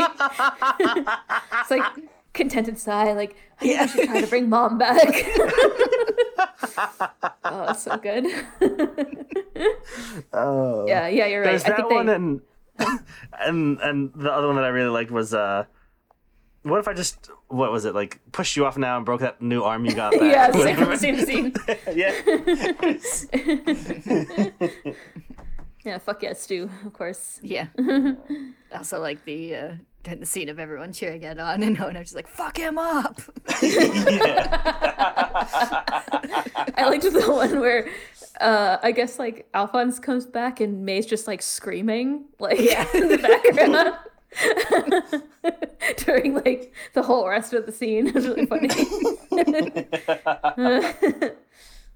Should I put a link? I'll put a link. Now everybody's read it, so Yeah. we can share, I guess. I'll put a link in the description. to the they were talking about the Fullmetal Alchemist Brotherhood outtakes. You won't miss mm-hmm. anything except for Envy showing up as a dog. I was like, wasn't Envy supposed to be a horse? I'm really Yeah. confused. Is Envy like a creepy dog in the anime? Is that what happened? Yeah. Okay, Someone was pro- someone was probably just like fuck I don't want to animate a horse. but a talking dog was better. Yeah. Not a horrifying death horse like in the Yeah. a suspicious horse. uh, Oh Anyway. my god! I just realized something. what? Father, when he is getting the shit kicked out of him, do you notice the wounds he takes? The what? The wounds? The wounds. He gets stabbed through the eye, an arm Uh-huh. chopped off, and a hole through his stomach. Oh, Izumi Sound lost familiar? her wound. yeah, Mustang lost his eyes, and uh, Ed lost his arm. arm. And then eventually he just loses his whole body as he goes. Well, his leg the... too, because greed crumbles his leg. Mm-hmm, mm-hmm. Is it his left hmm. leg? Uh, I think it is his left leg if you look at the stance. Yeah, yeah. Is that just a coincidence? I mean, I think they're all just good targets, but maybe They are. Yeah. yeah. that's what makes them all so vulnerable during the last fight. It is also his right arm. Mm-hmm. Yeah, it That got is. chopped It's all the same things, like you said. Yeah. You're right. I feel so smart. I'm gonna pat myself on the back. I'm proud of you. I'm proud of you for Thank noticing. You. I really loved the way, speaking of bringing Ed's, Ed's arm back, I really loved the way that Al was like, May, do the thing. Do it. And she's mm, like, no. Mm-hmm. And he's like, do it. And then Ed is like, what the fuck are you doing? And then he's like, mm-hmm. no. And then he just like does it. Yeah. Mm-hmm. This is like Al's like last time going rogue. Yeah. Well, he's done that a couple of times where he's just like, screw you, big brother. And then like trapped pride, trapped himself with pride and like mm, did a bunch of other stuff. Yeah. So I love him just being like, "You better win." bye. Yeah. Mm-hmm. But there's lots of great expressions in that scene. so good. Yeah. Yes. Like I really like May like stealing She's herself conflicted. even if she's crying and like Ed like slowly like looking over at the like the knives showing up and then at Al and hmm then like his Mhm. expression when the arm is back. Mm-hmm. I always love the imagery of Al fading out of the the armor too. Yeah, His that one's soul, really his nice. eyes going Yeah. out of the armor. This one is particularly Mhm. nice, but it's always kind of um, haunting. Yeah. Yeah. And I also like really like the like how the the chest plate is destroyed, so you get the like straight look through at the the blood seal. creeping crack toward the blood seal that adds a lot of tension. I was like, oh no, Yeah. that's not good. The first time it happened, I was like, I don't like it. I'm uncomfortable with the amount of Al's armor that's exposed Yeah. here. we haven't talked that much. Of, we kind of mentioned Olivier, I think, but I really enjoyed Olivier and Alex sparkling at each other when they were Mhm. separating during the fight. I was like, yay! they are Mhm. bonding, as you said. It represents them Yes. bonding. And Olivier also finally like gives in and like rests, yeah. which is good. Mhm. And Yeah, she's there's a like, lot "Oh, of like stomach." Mm. yeah, there's a lot of moments. It's like this character finally sits down. This character finally gets medical attention. This character, Yeah. Yeah, I know. Like Yeah, Lisa yeah, yeah. laying on the thing. It's like, oh wow, they're finally treating her neck. That's good. Yeah. When mm-hmm. I didn't really notice the very first panel the first time I read through this, where you were like, and Riza's vision blurs, and I was like, oh no, you're right. like mm-hmm. that is that is going on. I don't know. I just kind of skimmed it and was reading her mm-hmm. dialogue for whatever reason, but yeah. I liked her and Roy and like supporting each other in the in the battle. course, because they're in love. I like how Ling is like, absolutely not. And he's like, Yeah. Like, the, the flame alchemist is here. And Ling is like, we're over here, buddy. Like, no, it's not. like, that's what happened, right? the uh, Ling is like, no. And they're like, yes. And he's like, okay, fine. Yeah. Basically. Oh yeah. but I did like Riza being like, okay, like a, couple more degrees. Mhm. or Yeah, yeah, whatever. yeah. So good. And then he blocks at the last second. And I was like, yeah, he can transmute with his hand, clapping his hands now. He can do it now. Mm-hmm, mm-hmm. I think it's kind of funny that like for his normal alchemy, it's actually a little more cumbersome because now he has to put his hands Mhm. together and then snap. Yeah. yeah, He can't just, uh, he can't just like point and shoot as he normally Yeah. does. but then he was like, I guess does this is give him- fine. yeah, it does give him more Yeah, versatility, Flexibility. Yes. yeah. He didn't have to draw a fucking circle in the ground to Yeah. do it. Yeah. it's like, hang on, hang on. Don't attack yet. Let me get out my chalk. yeah. Yeah. I never really thought about it, but I guess he can still do that. He could. I think He used anybody the Philosopher's can. Stone to get his. uh No, I mean to. Oh, to oh, the you mean in the future. The hits. Yeah. Oh, yeah, yeah. Yeah. Yeah. Because if he used the Philosopher's Stone, he didn't like reverse a his knowledge. sacrifice or anything. So yeah. Mm-hmm. I wonder if Ed can get his knowledge back eventually. I mean, he probably wouldn't, but I wonder if he could. Because, like, basically, they all. I guess he gave up. What he gave up was the ability to ever access it. Yeah, I think so. Mhm, Yeah, 'cause the okay, doors I are, see. Like totally They're gone. Yeah. Mhm. Mm-hmm. As opposed to all people being able to access, uh, like the power to do transmutation or whatever. So. Mhm. Hmm. Hmm. But yeah, of course, of course, Riza and Roy are good at the end. They're always good. Mhm. Always codependent and always great. Yes. And of course, they're like working together in the end. hmm Roy became brigadier general or general or whatever. He became general. He yeah. Mm-hmm. yeah. He was brigadier general Eventually. in the like the scene with the like radio toward radio. the end. And then he, like the montage photos showed him as a general. Mm-hmm. And then Olivier became Fuhrer. I mean, In my head canon. in all our head headcanons. Right? Right, audience? One thing I never really took note of, uh, like the first time I went through it, is like Dr. Knox is doing doctoring again. yeah, he's doctoring. Mm-hmm. He treated patients. His Yeah. remember he cried. His child, his child, his son cried or whatever. Actually, his son didn't cry. His son was like, "Great, that's so great," and then he cried. Mm-hmm. That's what happened. Yeah. right? Does he, does he say even a guy like him deserves enough happiness to drink coffee with his family? I'm not crying. You're mm-hmm. crying. I haven't forgotten. Don't worry. Mm-hmm. I like that Lanfan remembered that at the end too, Mm-hmm. and that influenced Yeah. what she said to Ling. I mean, Ling is like, "Whatever, sure," because Yeah. I'm sure he feels the same way. And she's like, "What?" Yeah. But Yeah, I mean, I think yeah. his entire philosophy as emperor was always like that's what he was gonna do, Mhm. right? It was always, you know, he, I believe what's an that, that could emperor, be true. but Yeah. Yeah, I feel like he so- maybe like didn't like concretely think about it until, you know, Yeah. this whole journey. that's- but it's that's like I'm sure he was never like, I'm gonna punish those other families. Mm-hmm. Mhm. hmm Yeah, I don't think it would would have been quite the power grab like it was Yeah. for them, but Yeah. yeah, pretty sick. Now he's the emperor, hmm and like Elanfon's still there guarding him. Yeah. I like their departure. They're like peace, and Ed is Yeah. like bye, Yeah. I guess. like, Yeah. well, we're really glamish. We gotta go. So yeah. I really like And in like carrying like any of the scenes where like the character the characters from Xing are speaking their own language to each other. You can usually see someone some Amestrian in the background looking confused. yeah, like, Ed is like- like, so you're leaving then? yeah. Because you can see Ed now looking at each other at one point, like, oh, Like, Mm. seems dramatic though. yeah, of course. hmm Lanfan Nelton made a request that's very dramatic. hmm no matter what language. I like that they detained all the bad military guys that managed to survive the final battle. and they, Yeah. and they all got like punished or whatever. That was great. Mhm. They're like, yeah, it was all these guys, all these guys. Yeah. They were doing illicit experiments. It's like I guess you can't argue with that. So hmm Mhm. Bradley gets away scot free in the court of public opinion. yeah, I mean, I think they only did that to be nice to Mrs. Bradley. It had, but you know, Yeah, I mean, it, I Mhm. think it was the the smartest thing to do, but at the same time, you're like, really? yeah, Yeah. he got punished by having his arms cut off. So yeah. and Mhm. and he was sliced to death. So, and also I guess died his looking all father's gone. Yeah, looking all smug.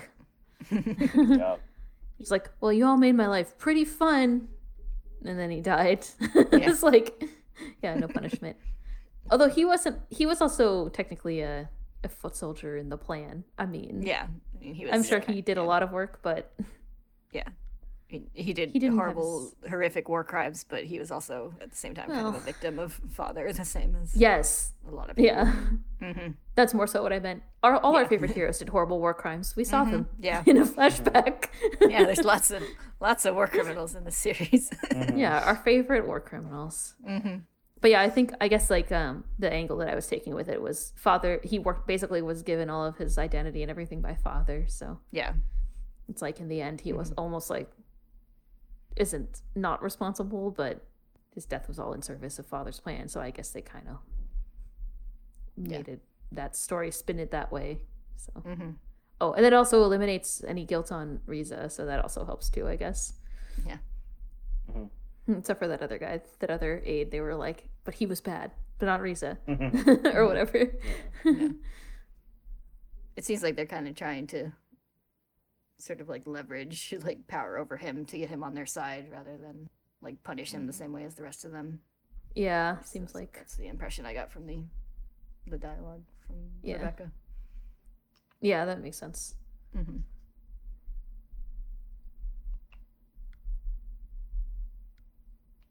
They're like, They "Do you want to go in the pile with the other guys?" Or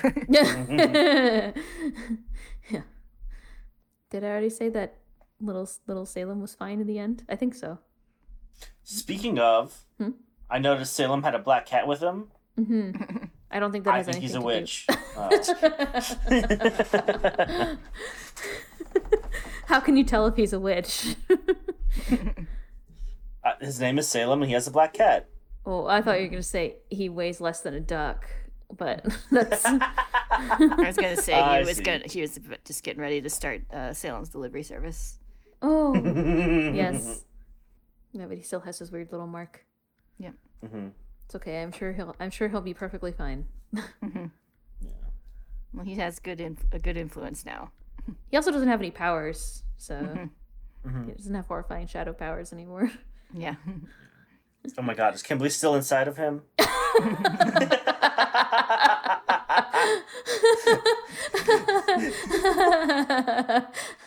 Somehow I don't think so. like, he was like, "This is a lot more boring since the screaming soul void went away." yeah. Kimblee's like, I gotta get out of here. God damn it. I felt like Ed punched through his soul void, so I assumed that Yeah, I Kimblee think, went with uh, that. Mhm. yeah, yeah. I think Selim was Yeah. essentially reduced to like the last soul Yeah. Mhm. within his body. Now he's a real boy. Mm-hmm. and he needs a cricket for a conscience. yes. That was Kimblee. oh yeah, Kimblee, Kimblee was his conscience. Kimblee's in there going, "Don't avert your eyes from death," and the child's like, "What?" It's like you need to find out if you're meant to survive in this world or if others are meant to survive in this world. Mm-hmm. Your mission in life should be one of life and death always. Kimblee's a horrifying conscience to have. Yeah. the definite- Oh yeah. oh man, I was really happy that he came back though. So good. Yeah. He was fucking Kimblee to the end. God mm-hmm. damn it, Kimblee. Enjoyed Grumman being outwardly cheerful and inwardly super sharp and sketchy again. Uh huh. Yeah. Mm-hmm. That's his whole deal, right? Yeah. That's how he is. That's mm-hmm. who he is inside. He's like, oh yeah, I'll keep, I'll keep checking in. No worries. And inside, he's like, I'm deeply suspicious. Yeah. Mm-hmm. And I mean, he should be if Kimblee's still inside that child's Yes. psyche. like that Hohenheim left to go spend the last, the last of his energy to be beside Yeah. Trisha or Trisha's grave. So Mm-hmm. it was cute. Yeah, he sort of kept his promise in the end. Mm-hmm. Eh, yeah, they, they, mm-hmm. they were in physical proximity in death. Yeah. Mm-hmm. Can I make a confession? Yes, always. I think Can we I judge think you I for like it? Hohenheim more than Ling and, and Greed. well, I I, I, I don't just think that he's you, not but he's not in as much, mm-hmm. and I think that that's like Ling and Greed are are you know a little more prominent. Yeah. Um, Hohenheim's But, less like, his- cuckoo than Yeah. Ling and Greed. young Hohenheim was pretty cocky. Yeah. I got to see young Hohenheim. mhm.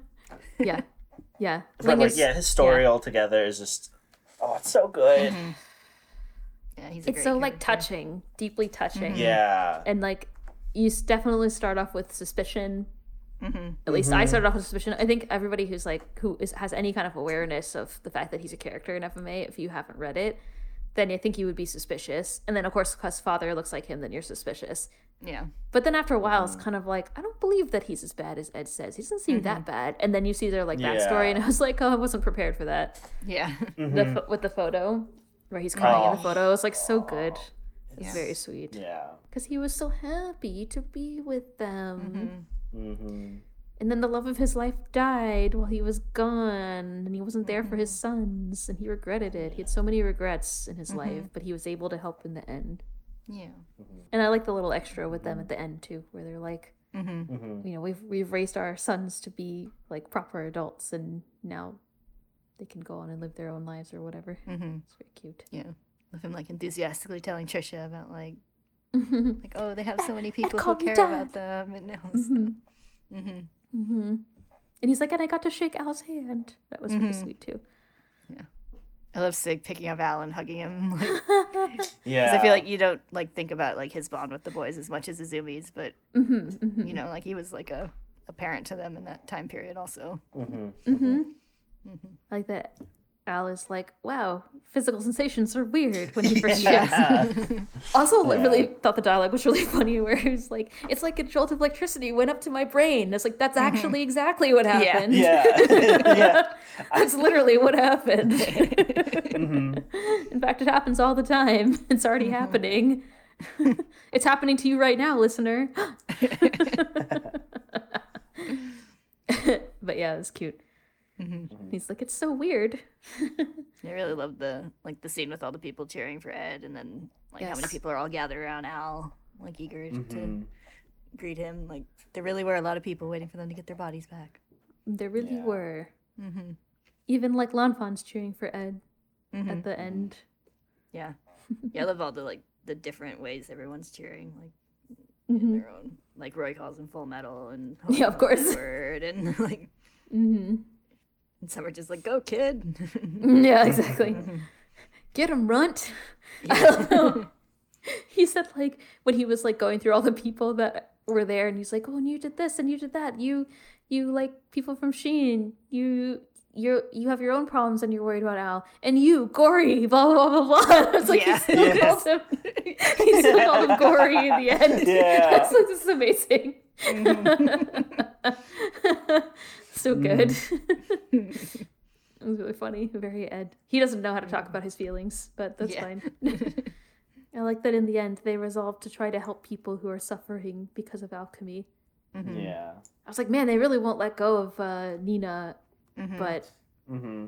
I think it's I a really good- like that. That message. message. It's like not something that's just forgotten after Yeah. it shows up in the story. It's something that like haunts them for the their whole journey. Mm-hmm. And like, I think that the extra of using Al's armor to make automail also ties into the same Mhm. thing, which is Yeah. nice. Yeah. I love when we like crying over the armor coming home safe, and, and she's like, "I'm crying because I'm happy. It's fine." she wasn't there. She didn't know what happened. Mm-hmm. I like how Winry is just like besties with the like people at the the metal. yeah. I'm like, melt it down good, boys. And they're like, all right, Miss Winry, or whatever the fuck they say. That's what happened, right? I'm going to continue to add my own editorial onto everything that happens in the story. Uh, so I was looking at one of the, the things from that, and Al's holding up a, a piece of the armor, and you know, like it wasn't long before that, you know this was, and I was um, it looked like it might have been the loincloth, and I thought he was gonna say like my pants or something. but, um, It's part of the um, hand, actually. yeah, yeah, Yeah. yeah. Yeah. I think you're right. But oh, the other thing I wanted to talk about is um, Olivier when she goes to see Bradley and like I don't know that little talk that she gives about how her soldier was strong and all that. Mhm. Um, and what she really meant know, was, was I really love you. sweet and like yeah. And then Yeah, it is very she, you know, took uh the, the other people gave them priority instead of going to see Buccaneer. Mhm. Um, she's cool. She is cool. She continued to be very cockawee herself, yes. if that's what you mean. Yep. a, a good leader till the end. yes. hmm So now we can talk about Ed Winry. Let's do it. Oh, it made me. It did make me scream in my heart. Oh, before we go like to that part though, Oh. like, I just love the scene of them coming home. yes, oh yeah. I go. I was like, Dan, it's Yeah. me. And then Mhm. Winry sees them and like runs out and like tackle hugs them. It's all so Yeah. good. Yeah, but Mhm. Like like two like, I page. tell you to call. Yeah, yeah. She tries to Ah, do yes. the thing and then it's like can't do the thing, and Mhm. the, like the two page yeah, the full panel spread the of them page. hugging and grinning. Yes. Mhm. and then falling They to all the look ground so with Den still barking and- around them. Mhm. Yeah, of course. Yeah. yeah. Because Den's a good dog. Yeah, I also love how Ed like very deliberately waves with his right hand when they. Mm-hmm. Yeah. yeah, it's good. It is good. Mm-hmm.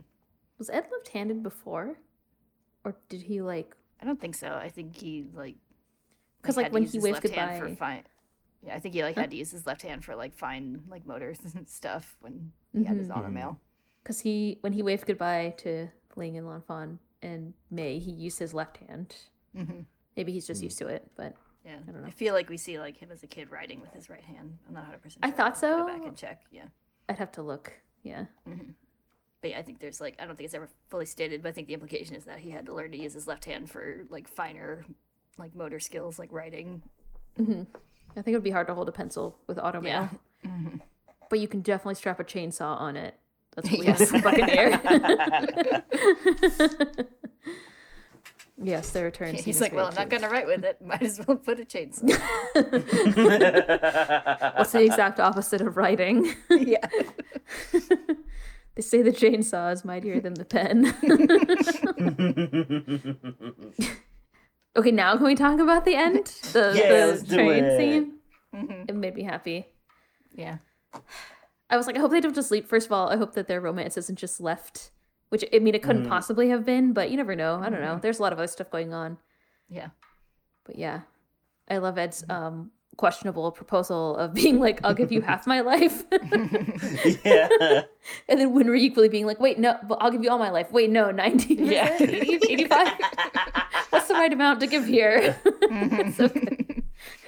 And during the summer, you were like nerds, which is like, yeah, true. Yeah. 100%.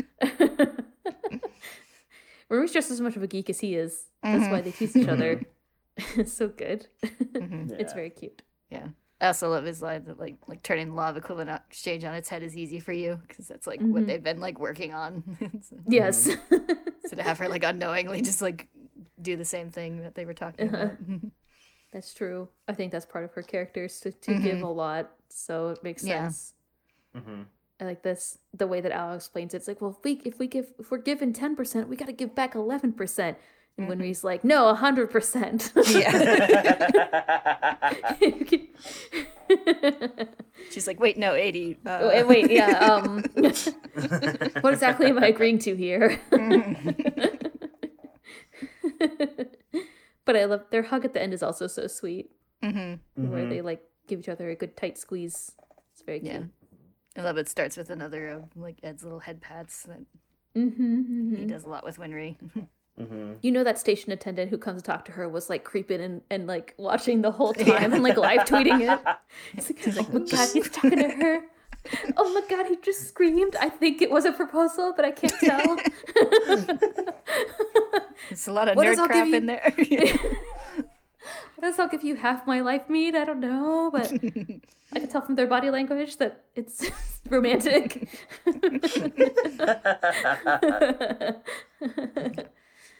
I do like how Ed is like now has a habit of making dramatic declarations to Winry on train platforms. you got to. If you're leaving on a train, you have to make your your feelings known at that moment. Otherwise, Mm-hmm. what are you doing? Yesterday we watched Airplane, and um, you know the scene where the plane's taking off, and he throws his, his watch, and the girl's running alongside. it's like that. It has to be like Yes. that. And then in the end, they've got two little kiddos. They had Yeah. kids. It's real cute. Yeah. Is it implied that. May and mm-hmm. Al get together, or am I just like reading between the lines in the photo? I I think it Think definitely could be. Yeah. Yeah, yeah. She could also just be hanging out there, but could be. Yeah. yeah. Yeah, but she has, a, but she has a, cr- a crush on him for so long, and it turned out he was sexy mm-hmm. Alphonse in the end after all. Yeah. I was like, Al is so dapper. with All the scenes where he's like wearing Oh, his yeah. like, little, like, um, waistcoat suit. thing. Yes, his waistcoat. Mm-hmm. mm-hmm I was like, look at that. Look at Al. Look at him He's go. right. He is the handsome, handsome brother. that part where he's like talking about, he's like, I'm way more like handsome and charming than my brother. He's definitely more charming. He's not Yeah. running. If he Yeah. if he were to propose to someone, he wouldn't be like, "I'll give you half my Yeah. life."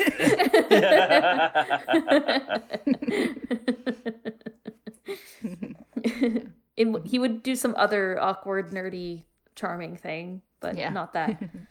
not scream his feelings every time he gets on a train. yes. but I love how the um, like that family photo is like a deliberate parallel to the one with Hohenheim.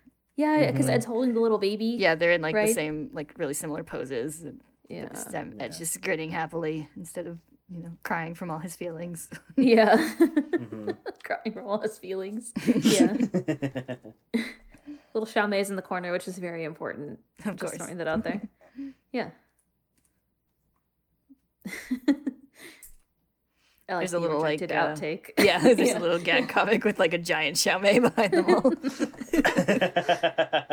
Just like little Selim, little Xiao Mei grew to be a giant Yes. panda in the end. Using the powers of the Philosopher's Stone, Ling made Xiao Mei into a giant panda in the end. Cosmo, you lied to me. There was no romance between Ling and Lanfan. That was explicit, at least. There's a lot of She's still at subtext. his side. He called Greed called her, which was really good because I think that was the first time that Greed said her name too, actually. hmm mm, I think you're right. And Yeah. so of course she came right over instead of just being like, "Girl, come here." Like I Mhm. think Greed used that to his Mhm. advantage, right? Yeah. To get her attention. It's okay. In my heart, I still ship them. Mhm. Mm-hmm. I still ship Greedling Lanfan too.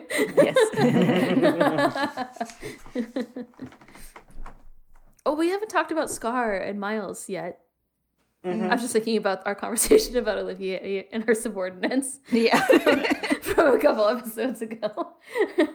but um, She's, yeah, we didn't. Huh?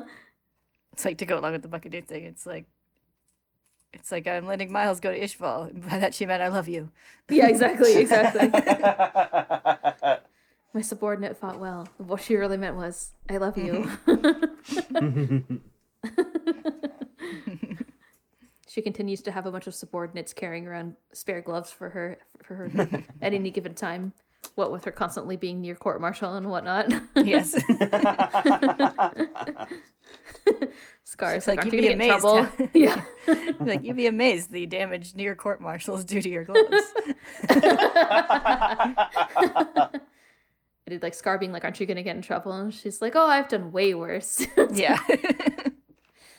you wouldn't even believe the things that I've done, not been court-martialed for." she did also sneak a whole army into her house. That was another Yeah. thing. We listed all of her her previous crimes that Yeah. were only captured in this series. Yeah, I was gonna say I think there was a lot just in the that. last like, you know, several chapters, but she, she implies there was stuff beforehand too. Definitely. uh huh. But yeah, she. Um, I guess Roy. Roy was able to do what Marcoh asked him to do, and asked to have Miles go, and uh, Olivier sent him with Scar to go and rebuild things in Ishval, which is good. Yep. A good end. A good arc for Scar, Mm-hmm. including Yeah. his quote unquote smile at the Yes. end. he tried. he he tried. He doesn't know how to actually be happy. He doesn't know how to let himself be happy.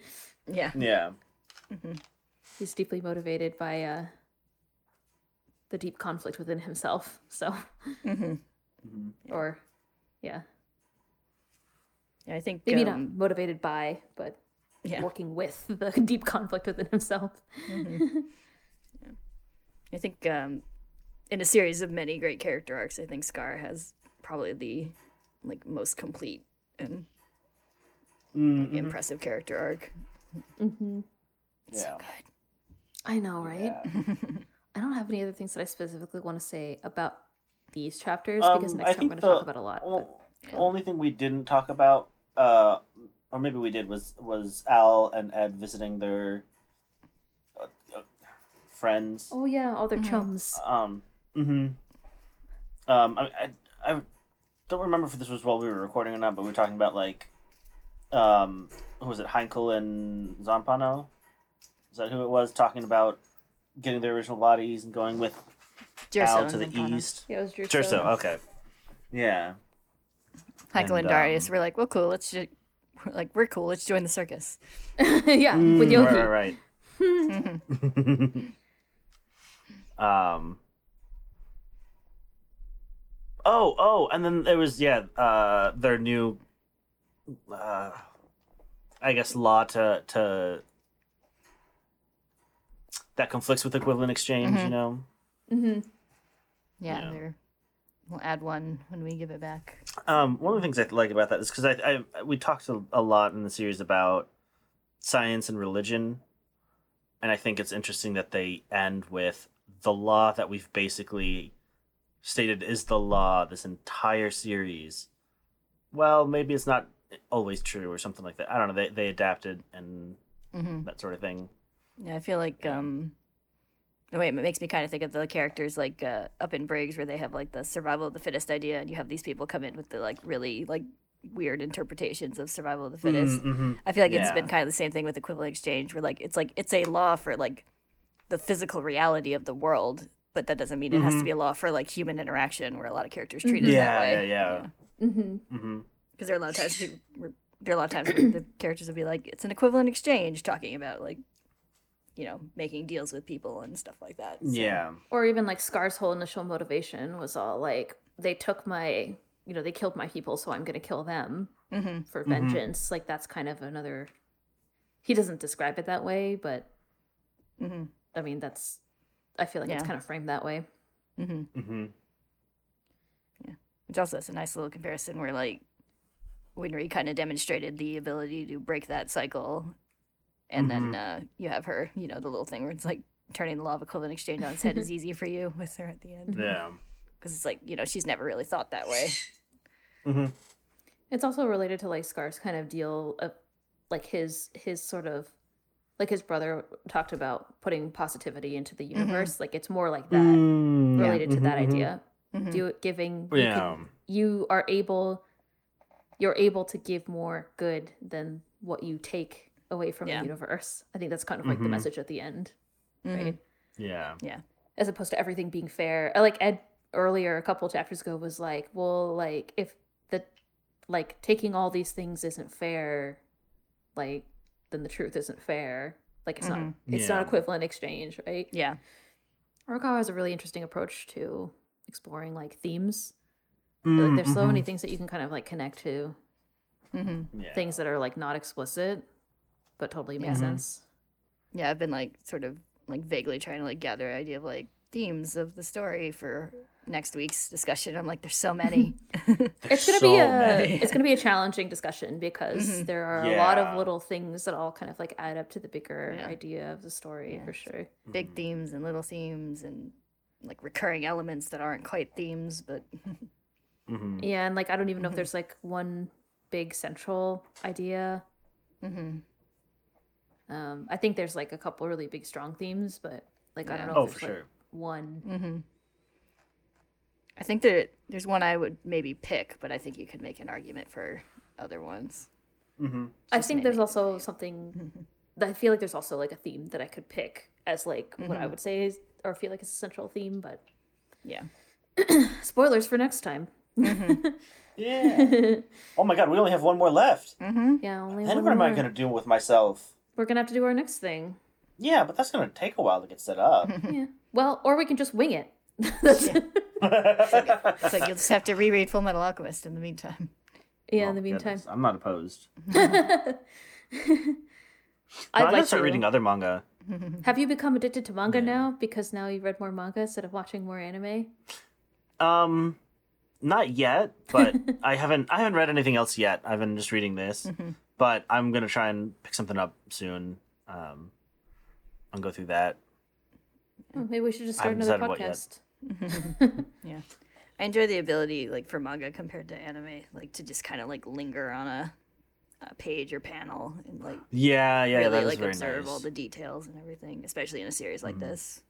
Yes. Yeah. I don't know what it is. I Admire just feel like I just yeah, I just prefer manga more. There's something about like sometimes the way that anime things get translated from manga to anime. It's like Mm-hmm. like obviously they're different medium, but even sometimes just like little things sort of make it yeah. like I don't know different. Yeah, I feel like on some level, it's like anime is always expected to reach a wider audience, and so it's sort of targeted at a wider audience sometimes. Mm, that makes sense. It does kind of feel like yeah, So like sometimes the like sometimes some complexities get smoothed out in the translation. Mm-hmm. or just Not like the always, way but- things Mhm. like the way things happen it, the way they become physical like animated in the physicality of the motion relies on anime tropes more Mm-hmm. because they're animated like i don't really know how to describe it i'm just specifically thinking of some of the things that bothered me about the new fruits basket anime like when um kyo like flung toru across the lake during the Yeah. during the uh I, I don't know how to describe this without spoiling it. Yeah, everybody who's seen it knows what i'm talking Yes. about so that's fine. But yeah it's like yeah it's it would it wasn't like that in the in the manga nor nor would action like that be shown like that in manga i feel like in general right? Yeah. 'Cause you can only fit so much in a panel and that's sort of like even in a series like Full Metal Alchemist, where things are like clearly not in reality, it still has like a very kind of like real feeling sometimes. I don't know, I don't know how to Mhm. describe it. yeah, Yeah. Whereas anime it's is like- sometimes like things are crazy because we Mhm. can animate Yeah. it. yeah, yeah. not like, all it's anime very is like, that. That's a like just, like, grounded. generalization. Yeah. But Like I think Full Metal Alchemist is very like grounded in its own universe, which isn't necessarily like ours, but yeah, it has its own rules. yeah, And yeah, like I said, not not all not all anime is like that. Like I Mhm. think a, a good example of that is like Cowboy Bebop, where it's like it takes place in space, Mm. but nothing is crazy, but Yeah. it's in Yeah. space. So hmm I don't know, whatever. But I haven't read the Cowboy Bebop manga, so maybe, or I don't even know if there's a Cowboy Bebop manga. There must be, but maybe it's maybe the anime sucks. I don't know. For example, actually be an original. I'm not 100 percent sure. Though. I don't know. I've never thought about it before, Mhm. to be honest. But it's I, an know, I do that think there's like. some there's some anime that are like original anime, and I sometimes think they work better. like fully than, coolly. Yeah, fully coolly. I'm pretty sure Fully Cooley was uh, anime first. There is a manga, but I'm about yeah, there's like a manga adaptation of the anime. no. Yeah, and that's weird. It's really weird. Mhm. But the like, have you looked at it? It's very different looking. At least from my brief recollection from a long time ago. But like, the anime itself is like very. I don't know. Anyway, this could be a much much longer discussion, but Yeah. yeah, I don't know. I just like reading manga sometimes more. I like it because it like it makes me focus more like on the thing because I'm I'm really good at getting distracted when I'm watching something. Mm. Where it'll take me like four hours to watch an hour and a half movie because I keep like pausing and going and doing something and hmm I mean, nowadays I watch in Japanese mostly, so like I just I don't get. It's impossible to be distracted for me because Yeah. I have to stare at it. Let's well, uh, one of the things for me is when I have and do subtitles. something else. Oh, okay. Well, that's Hmm. different. Yeah. yeah. Yeah. Um, with sub, even with English things, I'll like focus. At some point, I'll just be reading the dialogue and not paying as much attention to like what's actually happening. Mm-hmm. mm-hmm. And I catch myself. I'm like, oh, I'm not like, what are they doing? What am I missing? Some good visual stimulation? Mm-hmm. What's going on? Yeah. Because you gotta read. Because Yeah. you gotta stare mm-hmm. at the the subtitles. Yeah. Because I, I often mix mix things up when I hear things. So having the the subtitles to reinforce what I'm hearing really helps me. Um, but then I focus on the. Hey, it sucks because then like I hear the punchline or I read the punchline before I hear it sometimes for jokes and things, and then also like, yeah, I might miss some things going on on screen that are you know important or very entertaining. So, Mm. but All mediums have their trade offs, but yeah, I really enjoyed the FMA manga hmm as a Mhm. manga. It's good. yeah. It's really good. I was so sad. Like this ending, everything was wrapped up. It was very satisfying. I have no questions. I have no questions Yeah. about what happened to anybody. Mhm. Or like, is everybody gonna be okay? Like, I know they're gonna be okay. They all Yeah. shown There are the people who especially- won't, but you know. Especially won't. I was gonna say especially Yoki in the circus, but Yes. I mean Yoki will never be okay because he longs for something he can never have, which is like fame and Respect. power or whatever. yeah, respect. A hundred percent. But yeah, it's a really just a really satisfying ending. Like hmm It is. And like you said, it was very nice spending so much time on the aftermath. Mm-hmm. Yeah, like most of the most of this volume is all like extras and aftermath. yeah. hmm And probably the end of the battle that couldn't fit in the pages in the other chapters before, Yeah. basically. Yeah. Yeah, because like father's sucked into the portal just a like a handful of pages into that last chapter, and then Yeah, yeah, yeah. The rest is all settling. Well, they had to get. Al back, and Yep. they had to get um, no Greed. Greed. I mean, Greed. Like Greed got sucked out during the fight Yeah. right before. hmm Get Al back, and then everyone find each other on the battlefield, and Everybody high Mhm. five, everyone's yeah. Everyone starts to go give each other a home. hug. Mhm. Yeah, clean up, get medical, get the medical attention they Yes. desperately need. For example. Indeed, and then like kind of just the brief like story as as they told it uh, Mhm. over the radio. Yeah. Mhm. Yeah, and then the rest is all like what they did after and how Ed doesn't doesn't really seem to miss alchemy, even though he can't has to climb up on the roof. Mhm. hmm Yeah, I love that panel too of him like looking over the So so nice. the scenery. I don't even know Mhm. why. I don't know why I like it. There's there's nothing particularly sort of like profound in it. It's just like appreciating the world as it is Mhm. and not needing to be constructing everything all the Mhm. time or something like that. I don't know. Yeah, It's it's it kind of interesting and a nice pause in the flow of things in the Mhm. that part of the story.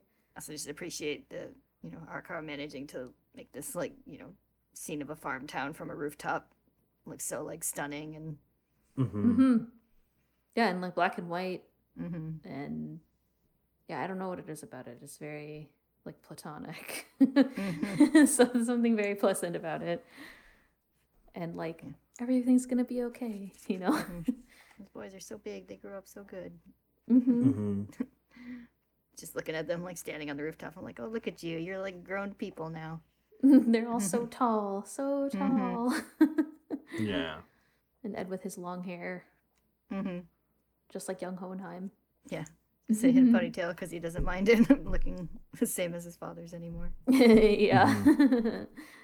That gag made me laugh so much the first time when, when I was like, "Oh, our hair is the same," and he like aggressively braids his hair and Yeah. snarls back at him. well, I'm satisfied. Mhm. yeah. Any last thoughts before next time? Tell us what we're reading next time. We're reading your questions, listeners. Oh yeah, that's true. yeah. We will read your questions. Send them Mm-hmm. in. I'll post reminders on our things, all our things. And one more time, tell me where we post those questions at. Uh, um, our Twitter is EquivXPod. You can add us or you can send us a direct message. Our Tumblr is also at EquivXPod. You can ask us a question on Tumblr. You can send an email to equivxpod at gmail.com. And you can also send uh, questions to our, our website contact form, which is togethernetwork.com slash contact. Professional like. nice. Mm-hmm. Brava.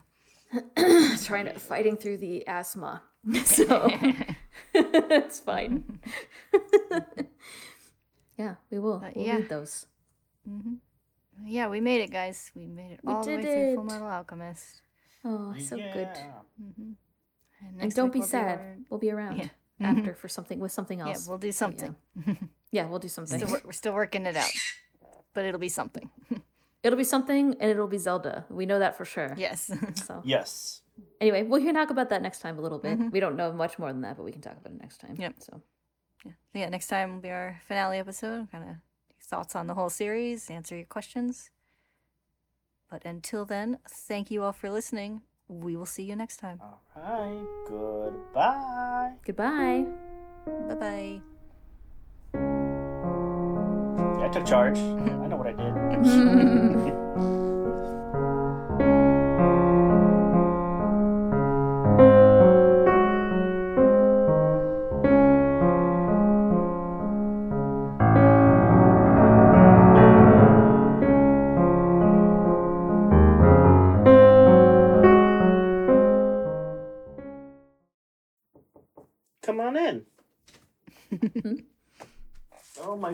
guest?